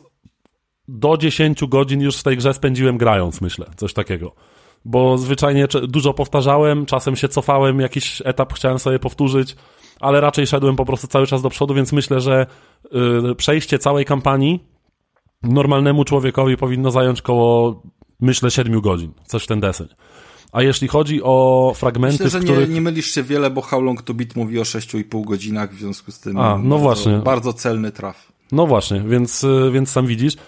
A jeśli chodzi o fragmenty, w których się blokowałem, to trudno jest mi powiedzieć, bo zwyczajnie w ogóle nie patrzyłem wtedy na czas, bo ja się skupiałem wtedy, kurwa, może pójdę tędy, odbiję się od tej ściany i skoczę tutaj. Oczywiście zginąłem w, 3, w 4 sekundy, więc wczytuję i po prostu kompletnie nie widać przy tej grze upływającego czasu i właśnie gdzie w innej grze po 5 czy 10 próbach byś pierdolnął padem i wyłączył grę w pizdu, to tutaj po prostu kminisz, chcesz, chcesz po prostu pokonać tę grę bo ona wtedy daje najlepszą, największą satysfakcję i nieziemską frajdę, kiedy uda ci się ją rozjebać, przerzuć i wysrać po prostu. No to jest coś pięknego. I myślę, ale myślę, że nie dłużej się blokowałem niż na 20 minut, 15-20 minut w jednym killroomie, powiedzmy, nie? Gdzie... No i właśnie o to mi chodziło, więc jeżeli mówimy o 15-20 minutach, żeby przejść jakiś fragment gry... Który da ci realny progres, nie? Nieważne, że tam jest 180 zgonów, bo możesz mieć w jedną minutę 10 zgonów. No, i no zresztą widzieliście na tym filmiku, tam w 30-sekundowym tak. filmiku można zawrzeć i to było mało zgonów, bo ja tam już miałem kiedy wysłałem wam ten filmik, ja już miałem mniej więcej obcykaną, obcykany pattern tych, tych laserów, które się obracały naokoło, nie? Więc już wiedziałem mniej więcej, którędy mam iść. Ale wcześniej, ja generalnie, ten boss się pojawił, ja wyszedłem na arenę i w ciągu półtorej sekundy zostałem rozharatany laserem, bo, bo nie wiedziałem, co mam zrobić. Czy ja mam pod nim się prześlizgnąć, czy nad nim przeskoczyć, nie? Więc to jest taka gra prób i błędów po prostu. Będziemy umierać, będziemy próbować, ale jak się uda, no to kurwa frajda jest nieziemska. No i, I, I polecam naprawdę każdemu, kto chce się sprawdzić, kto, kto lubi wyzwania, trudne gry, bo gra po prostu wynagradza cię nieziemską satysfakcją i przy okazji bardzo dobrą fabułą. Bo dobrze się tego słucha, gra jest ładna, satysfakcjonująca i naprawdę więcej takich gier dla mnie. To był niesamowity powiew świeżości w tych wszystkich otwartych światach, gdzie jakby dla kontrastu to przecież odpaliłem sobie tę grę robiąc przerwę od Far Cry'a gdzie teraz mamy wszędzie natłok otwartych światów, ogromnych map, ogromnych gier na wiele godzin, a tu mamy grę, którą po prostu jesteśmy w stanie w 3-4 wieczory, jesteśmy ją w stanie skończyć i gwarantuję wam, że jak ją skończycie, będziecie chcieli więcej, bo będziecie chcieli poprawiać swoje wyniki, bo po każdym etapie jest coś takiego, że jeśli twoi znajomi grali w dane etapy, to wyświetla się na, wyświetlają się na koniec czasy i ilości zgonów twoich znajomych i dużą frajdę sprawia po prostu przebijanie czasów znajomych na przykład, albo to, że mniej razy się zginęło na danym etapie. Więc to, to jest, jest typowa gierka pod masterowanie. Tylko po prostu w FPP ujęta w tak. klimacie cyberpunkowym. cyberpunkowa Bo platformówka wszystko, to jest 100% platformówka. Wszystko, generalnie. co mówisz, to mi kojarzy się i nie mogę się jakby powstrzymać od odniesień do Sackboya, który po prostu, pomimo tego, że no cały czas y, Crash jest w serduszko, to, to Sackboy był taką najbardziej dającą w pizdę y, platformówką, którą ostatnio grałem i nawet kwestia tego ostatniego levelu to jest coś, co po prostu potrafi naprawdę fajny sposób podziękować graczowi za ten czas poświęcony i za tą grę. Jeżeli na sam koniec przygotowuje dla ciebie coś takiego zajebistego. Mm, pamiętam, że w Sackboyu właśnie miałem taki y, moment, tam są takie bonusowe levele już po mhm. przejściu niejako całej fabuły. Y, I cholera nie pamiętam o jaki utwór chodziło, ale wydaje mi się, że w jednym z tych bonusowych leveli mm, mówiłem o tych levelach muzycznych, tak, że one są tam dogrywane, w, że tak naprawdę trzeba grać platformówkę w rytm muzyki, żeby mm -hmm. dobrze wszystko grało, spinało Aha, się no. i wtedy jest najlepiej. I tam było mega pozdro dla kumatych, bo o ile wcześniejsze wszystkie levele były tego typu muzyczne, oparte o kawałki, które znali wszyscy, jakieś tam Britney Spears albo, albo Bruno Mars, albo jakieś takie, wiesz, hity naprawdę... Mm. Eskowe wręcz. Wręcz, to, to tam na końcu był kawałek, który nigdy nie słysz, którego nigdy nie słyszałem w radiu, natomiast y, on był mega znanym kawałkiem z Beat Sabera, z podstawowej jego jakby, wiesz, wersji, więc jeżeli coś, co po prostu do rytmu gry, jakby machając tymi mieczami, czy robiąc różne inne rzeczy, mm, wbijałeś, wiesz, przez godziny całe, tak, to, to nagle w platformówce, jak dostajesz, wiesz, takiego kopa, to, to tak, tak, tak. Cieszy, cieszy morda, a wydaje mi się, bo już dawno w to grałem, ale wydaje mi się, że ten level dosyć mocno się opierał o umiejętność skakania na lince i takie, wiesz, skakanie na lince w stylu Wormsa w rytm muzyki z Beat Sabera, to, tak. to, to, był kozak, nie? Dokładnie, a swoją drogą... Tego typu e, prezenty na koniec gry to jest coś, coś zajebistego. Wspaniała jest, rzecz, wiesz, oczywiście. Zwykła scenka, że sobie obejrzysz, o, zakończyła się gra, super, to jest lepsze niż zakończenie, jeżeli ci... Znaczy tam na koniec była jeszcze, y, była jeszcze cutscenka jakby, jedna z bardzo niewielu w grze w ogóle. Był taki filmik podsumowujący jakby to, co się stało, ale ostatni etap, właśnie po walce z bossem, myślałem, że już nastąpi cutscenka, a tymczasem musiałem uciekać po prostu przed czymś, już tam nie spoilując, musiałem uciekać przed, przez jeden z najbardziej popierdolonych etapów platformowych, jakie widziałem w życiu. A jeśli chodzi o muzykę, to właśnie też warto wspomnieć, bo ścieżka dźwiękowa z tej gry to jest kurwa Mistrzostwo Świata. To jest muzyka elektroniczna na tak zajebistym poziomie. To są takie rzeczy wpadające w takie gdzie niegdzie techno, transy, tylko takie właśnie w bardzo cyberpunkowych, elektronicznych klimatach. I naprawdę ta muzyka w połączeniu z tą krwawą walką, przecinaniem tych typów, odbijaniem się od tych ścian, to robi tak niesamowitą robotę, no właśnie to mięsko całe tej gry wtedy właśnie wychodzi, kiedy po prostu jak w takim transie przeskakujesz, giniesz, zaczynasz od nowa i ta muzyka nie przerywa, gra cały czas praktycznie non-stop. Jak zaczynasz od początku, nie jest, że Kill Room się zaczyna i muzyka gra od początku, tylko to jest cały czas po prostu zapętlony, zajebisty beat, transowa taka muzyka i jesteś dosłownie właśnie jak w transie. Coś pięknego. Naprawdę, Krystian, polecam ci to sprawdzić, bo ja wiem, że ty lubisz trudne gry i myślę, że ta gierka sprawiłaby ci w chuj frajdy, gdybyś jakby nie, no to, nie przestraszył wiesz, się. Krystian zagrał kiedyś demo, no i się przestraszył, ale a propos nie straszenia... Nie grałem w to, Rafał, no jak? Nie, nie grałem w to, jak wejdzie do Game Passa, to zagram. Jestem no, przekonany, że kiedyś mówiłeś o demie tego Ghost Runnera, ale mniejsza o to. E... E pod Chciałbym... kątem ray tracingu, wiesz? Pod kątem ray tracingu. Maybe. Chciałbym skorzystać z tej zajebistej okazji, gdy mówisz o muzyce, która nie przerywa podczas napierdalania i stanowi bardzo fajny y, element motywacyjny do gry, podczas przejścia do naszej kolejnej gry i zakończenia już tej recenzji. Tak, tak, tak, tak. Dobrze, dobrze Rafał mówisz. Y, w każdym razie, no mówię, Ghost Runnera polecam każdemu, kto lubi wyzwania jak najbardziej gra warta i pełnej ceny, a szczególnie w promocji. Zagrajcie. A następna gra właśnie, tak jak e, Rafał powiedział, odnośnie dobrej muzyki, która potrafi naprawdę napędzić rozgrywkę i wręcz zmienić trochę obraz i odbiór gry. Więc przechodzimy teraz chyba do głównego dania dzisiejszego odcinka, czyli niedawnej premiery duchowego spadkobiercy Left 4 Dead, czyli Back 4 Blood. Mm, I tu chyba na początku chciałbym oddać głos Krystianowi, bo wiem, że jest wielkim fanem Left 4 Dead i mocno czekał na tę grę. Zresztą wspominał o niej, kiedy była w Early Accessie, mm, znaczy w, w becie, przepraszam. E, była niedawno do sprawdzenia. Gierka wyszła w Game Passie, więc mieliśmy okazję wszyscy ją sprawdzić w ramach abonamentu. Więc oddaję głos Krystianowi, bo chciałbym posłuchać, co ma do powiedzenia na ten temat. Dawaj, Krystian. E, więc e, słuchajcie, ogólnie e, można powiedzieć, że to nie jest Back for Blood, to jest po prostu Left 4 Dead 3 i chyba tak po prostu trzeba to oceniać, bo po prostu taka jest gra. Ona po prostu ma inny tytuł, ale to jest po prostu trzecia część i to widać, że jest to trzecia część. To są ci sami twórcy zresztą. Pra więc... Tak, pra praktycznie we wszystkim. Mnie to jebie, bo nie grałem w poprzednim, trzecia więc część. tytuł w ogóle mnie nie obchodzi, natomiast no tak, ale trzeba, fa fabuły też tam nie ma, fabuły też tam nie ma. E, trzeba się do, do, tego po prostu jakoś odnieść. E, więc e, ja będę się odnosił do, do Left 4 Dead 1 i 2, w którym spędziłem setki godzin. No i słuchajcie, Back 4 Blood to jest tytuł, na który czekałem cały rok, w sensie, że to jest najważniejsza gra w tym roku, jaka wyszła. To było nawet gra przed Halo. Halo. O, mocne e, słowa, mocne słowa. Mocne jak, na, jak na pięciolatkę. Nie, po, po prostu na to czekałem, to jest, to tak? Jest, to jest no, na zasadzie wy czekacie na Forzę, wy czekacie tak, na Forzę. ja czekam na Forzę. Nie, Dokładnie, Mikołaj a ja czekałem na, na to. Mikołaj nie ma prawa jazdy, on nie czeka. E, pomimo tego, że na Halo też czekam i uwielbiam i, e, i uwielbiam i uwielbiam Halo, tą grę chciałem bardziej zagrać, bo w Left 4 Dead po prostu to, to były przepiękne chwile. E, może, może minimalnie jest Halo za, ale może na Halo też tak nie czekałem, bo wiedziałem, że będzie w Game Passie, a to nie wiedziałem, że będzie w Game Passie i to miałem sobie kupić. Dobrze, że nie kupiłem, e, no bo dostałem to za darmo. Dobra, słuchajcie, e, Back 4 Blood, więc co? Więc e, w sumie, w sumie e, gra jest, rozgry, roz, rozgrywka jest podobna, tak? E, Czy jesteś w stanie powiedzieć, jak ta rozgrywka wygląda dla kogoś, kto nigdy w to nie grał tak jak ja? W sensie w Left 4 Dead, kto nigdy nie grał no, po prostu. w sensie nie? gatunek. Traktujmy to jako, tak. powiedzmy, mikrogatunek, no. Można powiedzieć, że to jest ich gatunek i czytałem gdzieś, że to oni wymyślili w Left 4 Deadzie ten właśnie gatunek. E, słuchajcie, no to, to jest kooperacyjny shooter na cztery osoby e, z widokiem pierwszej osoby. E, musimy przejść z punktu A do punktu B. Z jednego schronu do drugiego schronu.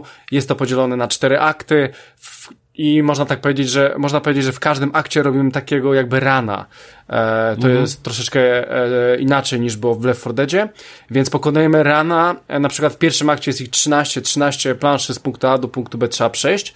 Plansze robimy po 15 minut, aczkolwiek jedną zrobiłem e, dzisiaj w mniej niż 5 bodajże, e, więc robimy tak 13 planszy, na końcu mamy coś i kończymy akt i rozłączamy się z, z ludźmi, z którymi graliśmy. A po drodze e, napierdalamy... I... Napierdalamy, słuchajcie, to oczywiście horrendalne e, ilości zombiaków, zresztą e, pudełko e, świetnie pokazuje, ile tego jest. Może nie jest tego więcej niż w World War Z, który próbuje być Left 4 Deadem, e, ale tam troszeczkę gra jest nastawiona na, na, na, na naprawdę taką horrendalną ilość. E, tutaj, tutaj nie, tutaj jest to trochę e, inaczej przemyślane. E, no i słuchajcie, no i o to w tym mniej więcej chodzi. Gramy w czwórkę, ostatnio właśnie fajnie, bo udało nam się zgrać ja, Rafał, Mikołaj i Tomek. W czwórkę sobie fajnie graliśmy.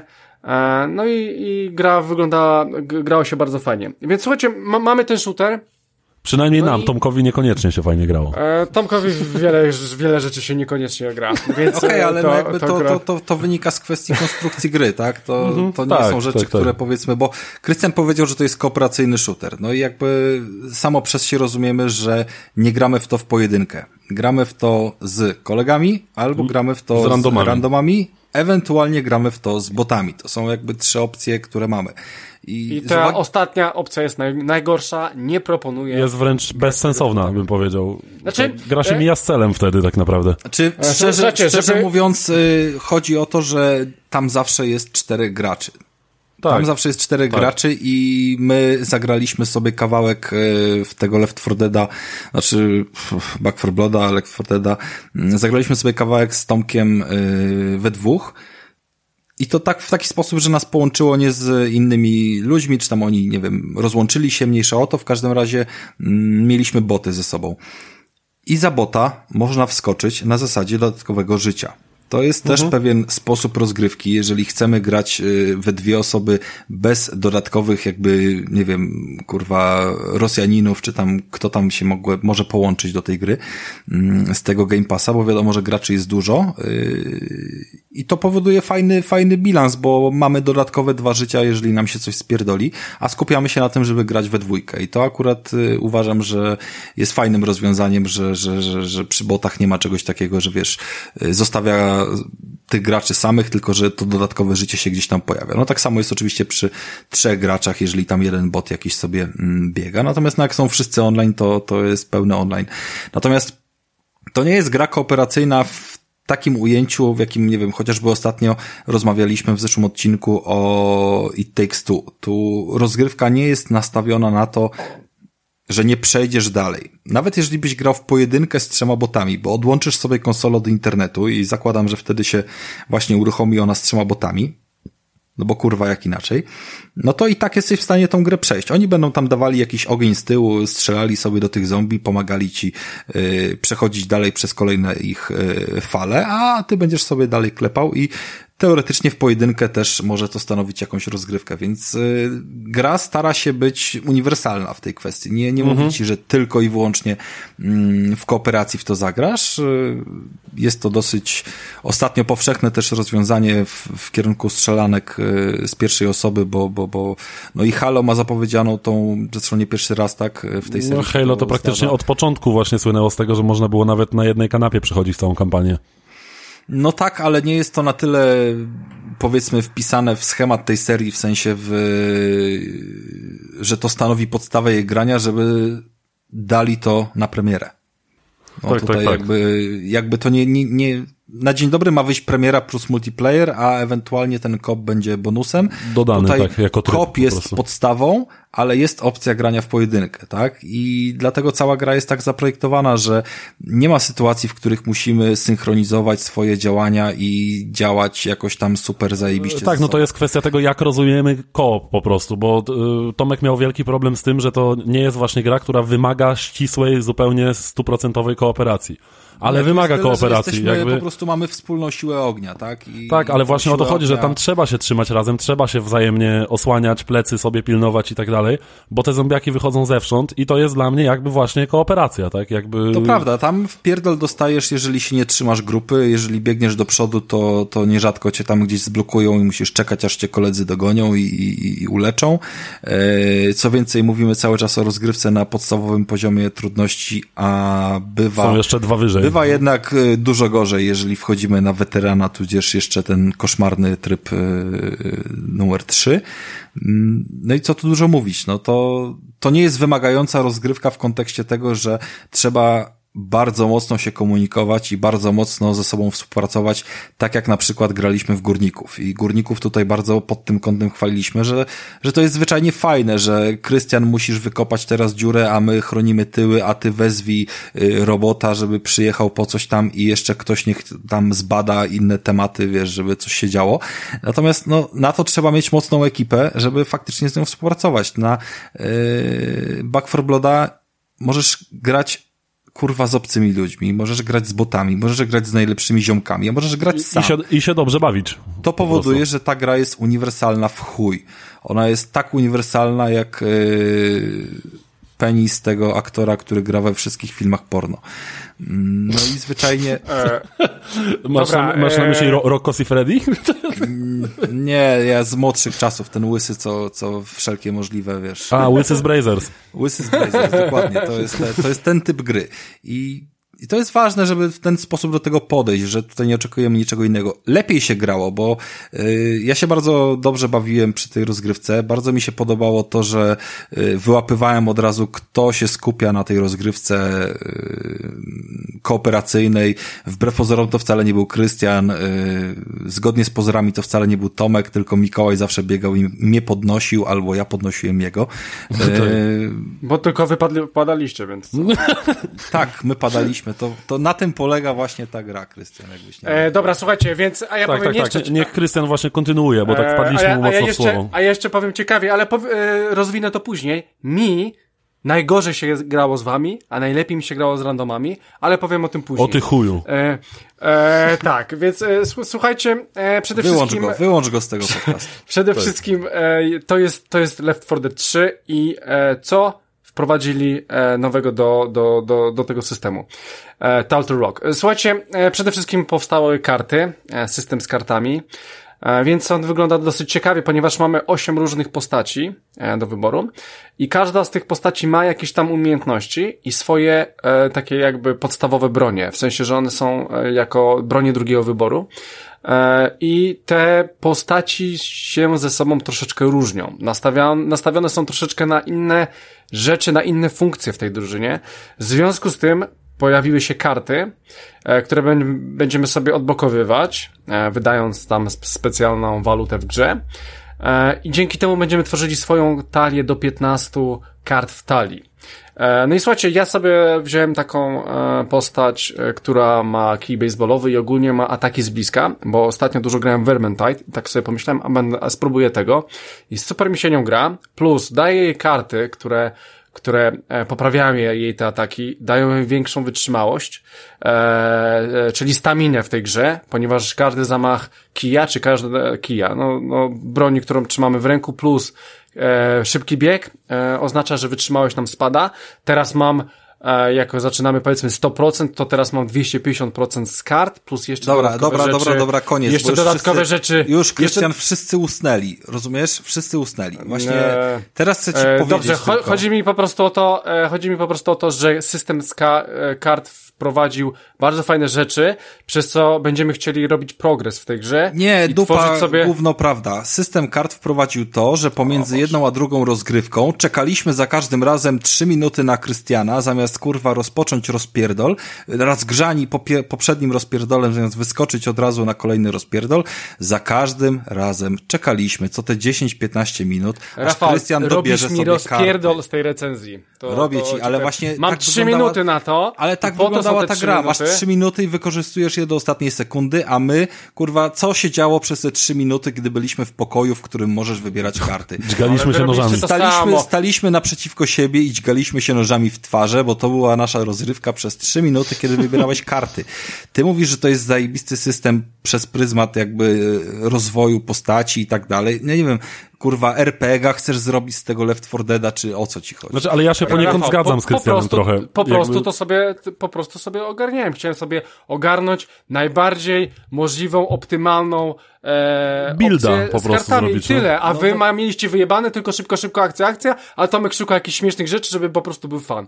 No ale ja, ja, ja podchodzę do tej gry jak do Left 4 Deada, więc po prostu chcę nie, okay, mieć ja to, najbardziej ja zoptymalizowaną chcę, postać, a wy ja możecie się tylko... nawet, nie wiem, no my tam, machać tak, mieczami, w dupie My tam machaliśmy, nie? krzyżowaliśmy miecze i zgadza tak. się, to wszystko się działo, ale to pokazuje jakby w jak różny sposób różne osoby grają w tego typu grę i Wow. To chciałbym podkreślić, że granie z randomami, a nawet granie ze znajomymi, a nawet granie z ludźmi, których bardzo dobrze znasz od wielu lat, powoduje, że i tak nie wiesz na kogo trafisz i możesz się wkurwiać, bo na każde 15 minut rozgrywki masz 3 minuty pauzy, bo ktoś wybiera karty, bo coś takiego jest wprowadzone, a nie na przykład będzie to klimat z Ghost Runnera, że spociłeś się jak ja pierdolę przy poprzednim ranie i teraz na przykład, wiesz, musisz czekać nie wiadomo na co, zanim pobiegniesz dalej ładować te, wiesz, shotguny w brzuchy zombie zombie, czy w głowy ich, nie?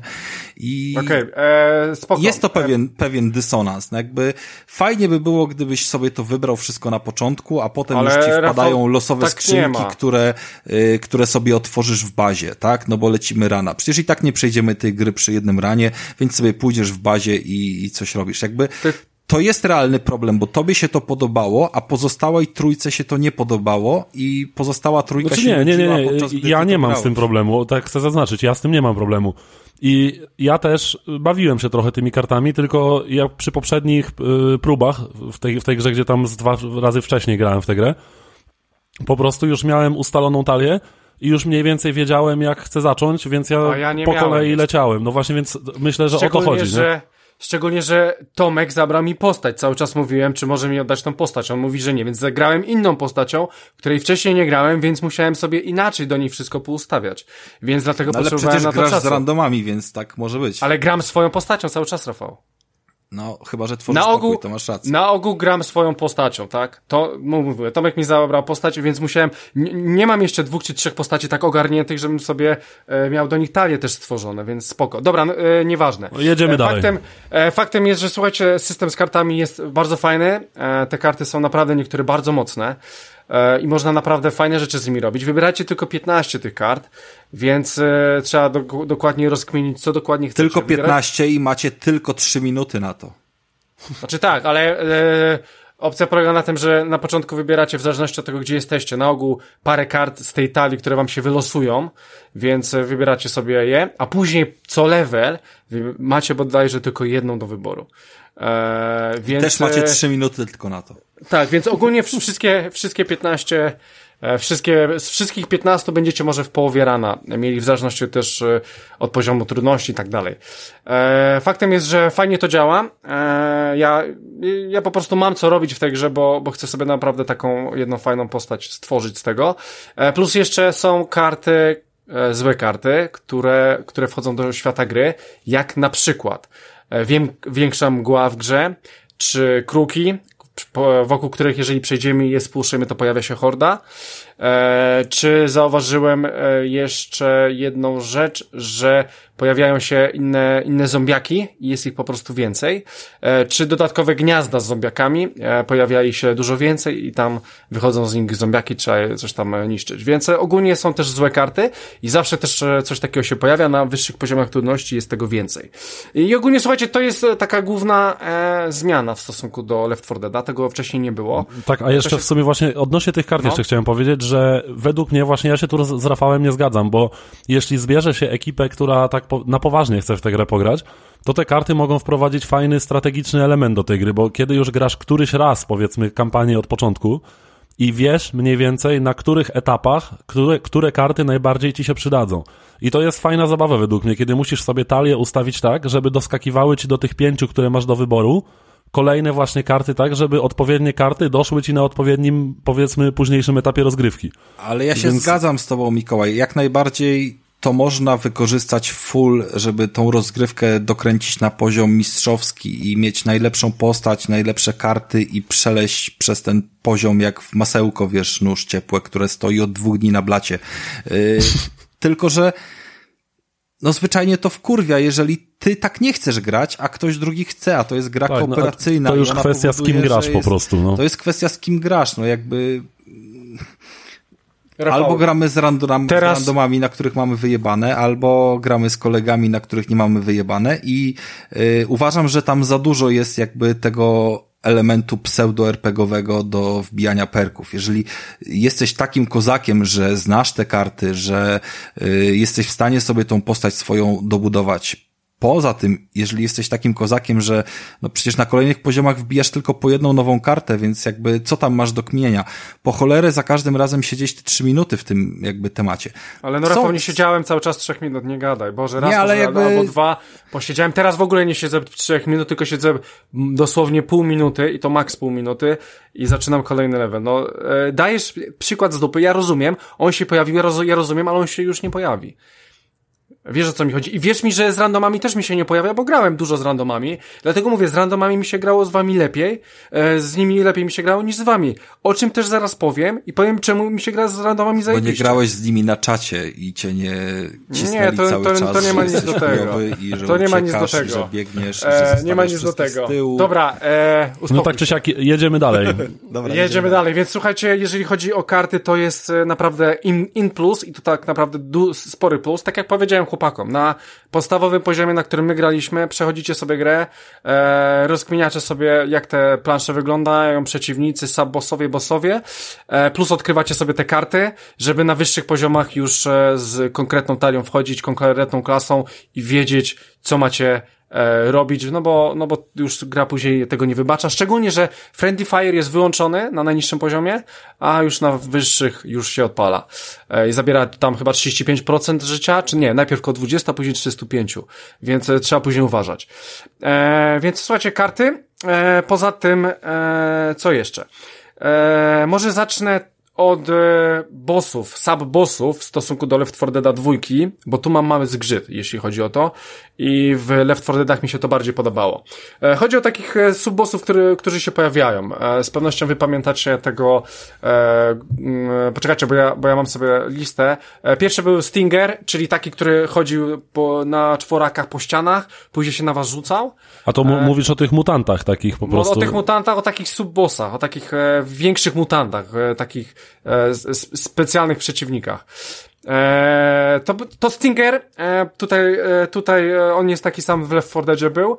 Jeżeli chodzi o tego koleżkę, co wybuchał, Exploder, Ricker, e, to on był, to był taki sam boomer, pamiętam, w Left 4 Deadzie, to spoko. Bardzo mnie wkurwia ten koleżka z wielką łapą, e, z, z pewnością. Silnoręki, tak zwany. Silnoręki, tak, silnoręki, o Boże, on jest wkurwiający strasznie, ale to dobrze, bo ta, takie postaci mi brakowało. jest jeszcze Hag, E, to jest taki wielki typ e, z Ten, który łapie cię, tak? Łapie cię i cię wpierdala. Mhm. E, dokładnie. E, on trochę przypomina mi Stranger Things e, z tej głowy, w sensie. E, no, nieważne. Jest jeszcze Snitcher. To, to jest bardzo ciekawa postać.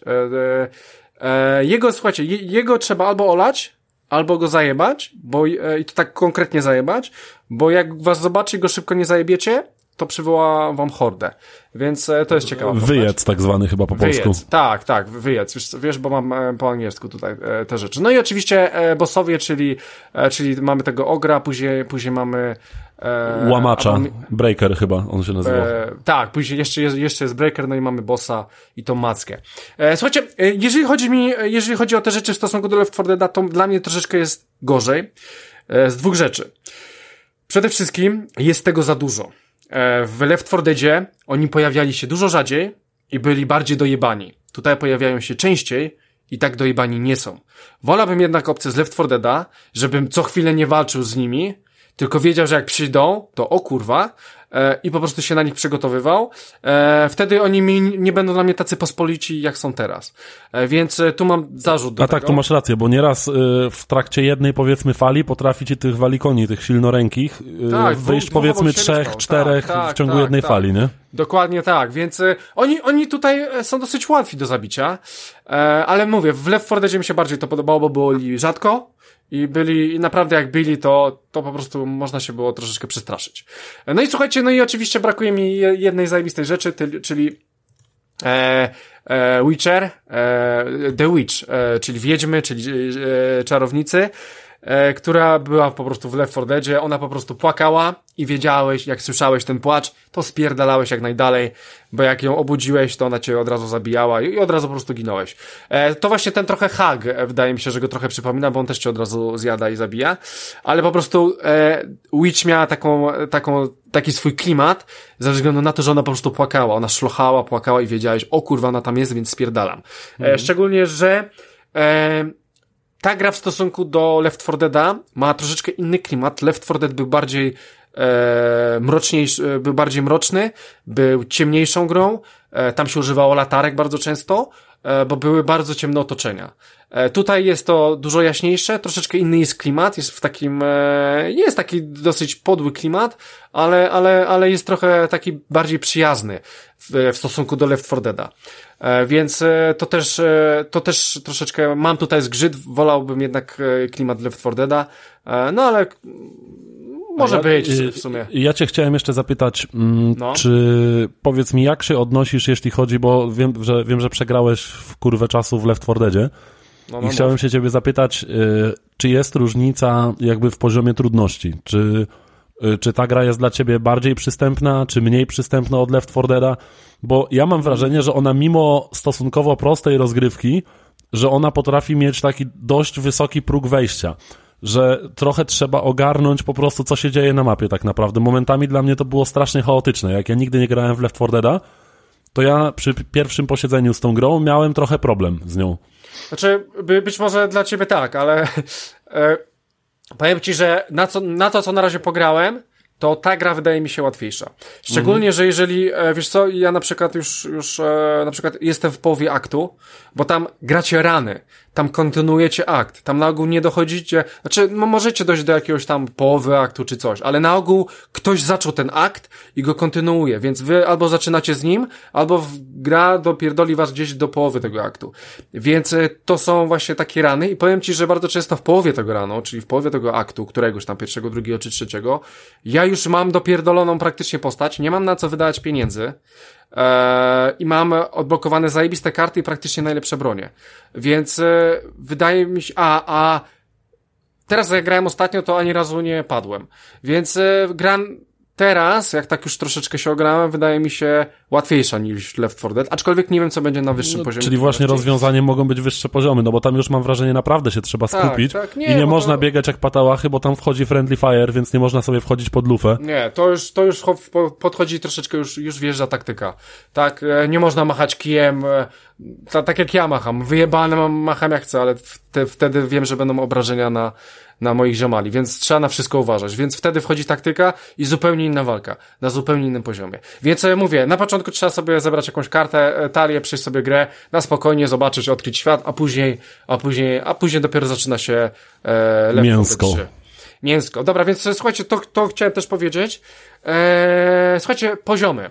E, gra jest troszeczkę bardziej urozmaicona niż w Left 4 Dead, bo w Left 4 Deadzie praktycznie, praktycznie było dostać się ze schronu A do schronu B i, i to koniec levelu. Tutaj, tutaj troszeczkę jest to bardziej urozmaicone, bo tu trzeba coś rozjebać, tutaj statek trzeba rozjebać, e, tutaj trzeba e, kopalnię jakąś rozjebać, tutaj trzeba okna pozabijać. Rzeczy, po okna pozabijać, że w ogóle schron, w którym jesteście trzeba pozabijać, żeby on się stał schronem. E, to też jest ciekawe, więc ogólnie jest bardzo to urozmaicone, co dla mnie jest oczywiście na in plus, ponieważ granie jest e, w tym aspekcie taka monotonna. Plus jeszcze oczywiście zajebisty level, który my z chłopakami mieliśmy. Ja w ogóle go dzisiaj znowu zagrałem i ja miałem w tle e, Motorhead Ace of Spades. To bo tam chyba e... za każdym razem inna muzyka może grać z tej szafy grającej, tak, nie? ale właśnie miałem Myślę, że tam jest sporo, sporo zachowanych, bo to jest też kwestia, ile czasu my tam na tym levelu spędziliśmy. Ona się... Znaczy w ogóle powiedzmy o co chodziło, tak? Bo, bo, bo to jest level, który nie wiem, po przejściu ilu, siedmiu, ośmiu chyba takich e, etapów, powiedzmy. Pod koniec aktu jest. Ma, no. małych etapów, pod koniec aktu trafiliśmy na coś, to no, było coś dosłownie w momencie, jak e, Tomek nas opuścił, my poszliśmy sobie na ten level. E, w odróżnieniu od poprzednich, on nie polegał na tym, żeby przebiec przez jakiś spory dosyć fragment rozgrywki, tylko zatrzymaliśmy się od razu w jakimś barze, takim typowym barze rockowym i tam jest szafa grająca. No tak, i... a ogólnie jakby kontekst był taki, że obok był szpital czy szkoła, coś takiego, w którym byli ocaleni i oni musieli się ewakuować z tego szpitala autobusami, a my, odpalając szafę grającą w tym barze, musieliśmy odwrócić uwagę i skupić na sobie hordę zombiaków i się z nimi napierdalać w tym barze, podczas gdy ocaleni ewakuowali się autobusami. No dokładnie, Mikołaj słuchał scenki, ja nie słuchałem scenki, tylko zobaczyłem, że jest e, szafa grająca i stwierdziłem, o ciekawe co można z nią zrobić. Więc yy, w momencie, gdy zagrała muzyka, to się poczułem jak w dumie bo muzyka zaczęła grać e, pięć razy głośniej niż sobie tam w tle cały czas przegrywa. Poleciał kawałek e, znany wszystkim, nawet jak ktoś nie słucha roka i od razu był klimat do rzezi i tą rzeź zaczęliśmy w tym barze stwierdzić. No bo oczywiście zganiamy wszystkie zombiaki do siebie, jesteśmy przynętą, rozpierdalamy ich w opór i to tak długo jak się tylko da, jak nam starczy sił, e, życia, amunicji. Amunicja tam wszędzie leży na blacie, jest to wszystko miejsce, fajne przygotowanie na właśnie taką klimatyczną rozpierduchę. Ta szafa się tam po drodze zacina, więc trzeba sobie tam współpracować, kogoś podnieść, kogoś y, na chwilę tam y, obronić, żeby tą szafę mógł naprawić i lecimy dalej, żeby tam się wszystkie autobusy zdążyły y, z tymi ocalonymi załadować, zanim stamtąd nie spierdolimy ale to naprawdę, to naprawdę był klimat, bo można było już poczuć pewne znużenie, że każdy etap jest taki sam i zasadniczo, no dobra, tu musimy zrobić coś, tu trochę co innego, ale w gruncie rzeczy to wszystko było bardzo do siebie podobne. I nagle gra pokazała zajebisty pazur po prostu. I nagle, nagle ten tak, pazur tak. wyszedł. Tak, to był tak. moment, w którym wszyscy powiedzieliśmy sobie wow, wydaje mi się, że w tym momencie to nikt jeszcze tego levelu nie znał i dla nas wszystkich to było zaskoczenie, więc było dobrze, no to było dobre. Mhm. E, było dobrze, właśnie trzeba było bronić tą szafę grającą, ja tu jeszcze dopowiem, bo oni ją rozpierdolili, jak ją rozjebali, to trzeba było ją naprawiać i tak faktycznie jest. E, z, mod, w, z Ace of Spades e, Motorheada świetnie się ich rozpierdalało, tak. Eee, słuchajcie, to chciałem powiedzieć, że oprócz kart doszły też jeszcze specyfikacje wszystkich przedmiotów, które macie. E, bo teraz jest troszeczkę inaczej z tymi przedmiotami, wcześniej tego nie było, że one mają swoje właściwości. W sensie, że macie jakiś tam karabin, powiedzmy. Ja wręcz wiem, RPGowe statystyki trochę weszły. RPGowe nie? statystyki, tak. E, doszły RPGowe statystyki, czyli mam na przykład, dzisiaj grałem na, na, na przykład daję, e, daję e, w strzelbą e, farmerską, ona się jakoś tak dziwnie nazywała i ona jest na, na najniższym poziomie. E, trochę lepsza jest na żółtym, E, dużo, dużo lepsza jest na e, fioletowym epickim i najwyższym levelu jest złota, żółta, czyli na legendarnym. I ta jedna broń może być na czterech poziomach i tak jest z każdą bronią w grze. Więc e, dochodzi coś takiego, oczywiście tam zwiększa się ich e, damage, jakiś zasięg, obrażenia, bla bla, wszystko z tym związane. Plus jeszcze oczywiście do normalnych, standardowych karabinów czy innych e, shotgunów i tak dalej można, macie dodatkowe przedmioty na, na zasadzie lunet, czy jakiś tam tłumików. Tłumików, czy, kolby, magazynki, kolby, amunicję inną. Tak. Więc tak jak mówiłem, jest, e, jest dużo do robienia, można sobie testować te bronie, one są inne, działają inaczej e, i trzeba sobie rozkminić, plus dochodzą jeszcze cztery rodzaje amunicji, ale chyba ro, różne amunicje były też w Left 4 Deadzie, tego nie pamiętam, ale, ale chyba były. E, faktem jest, że, e, że, że coś takiego jest i to też jest e, dosyć ciekawa sprawa. E, poza tym fajne rzeczy są e, też, że e, macie właśnie w każdym schronie macie sklep, w którym możecie sobie po prostu ulepszać te rzeczy albo kupować sobie nowe. Poza tym możecie sobie kupić też jakiegoś, jakąś umiejętność, która wpłynie na całą drużynę, na przykład dodatkowy slop apteczki, czy chociażby większe życie o 10% dla wszystkich. To są takie fajne rzeczy, one są drogie, ale, ale są fajne, fajne i na pewno dużo dają w przechodzeniu gry. E, no i plus jeszcze oczywiście może, e, dochodzą jakieś właśnie dodatkowe rzeczy, jak na, jak na przykład zamknięte drzwi, e, w których jest na pewno jakaś broń, zajebiste rzeczy, no i można tego otworzyć, kupując wcześniej specjalne narzędzia do, otw tak, do otwierania. I, I to jest według mnie właśnie też fajny aspekt, w którym chodzi, wchodzi ta kooperacja, bo można ustalić z drużyną, że jeden tak, właśnie tak. kupuje zestaw narzędzi, drugi niesie zapasową jakąś apteczkę, skrzynkę z amunicją, bo jakby narzędzia, skrzynia z amunicją i defibrylator to jest ten sam slot i można nieść albo to, albo to.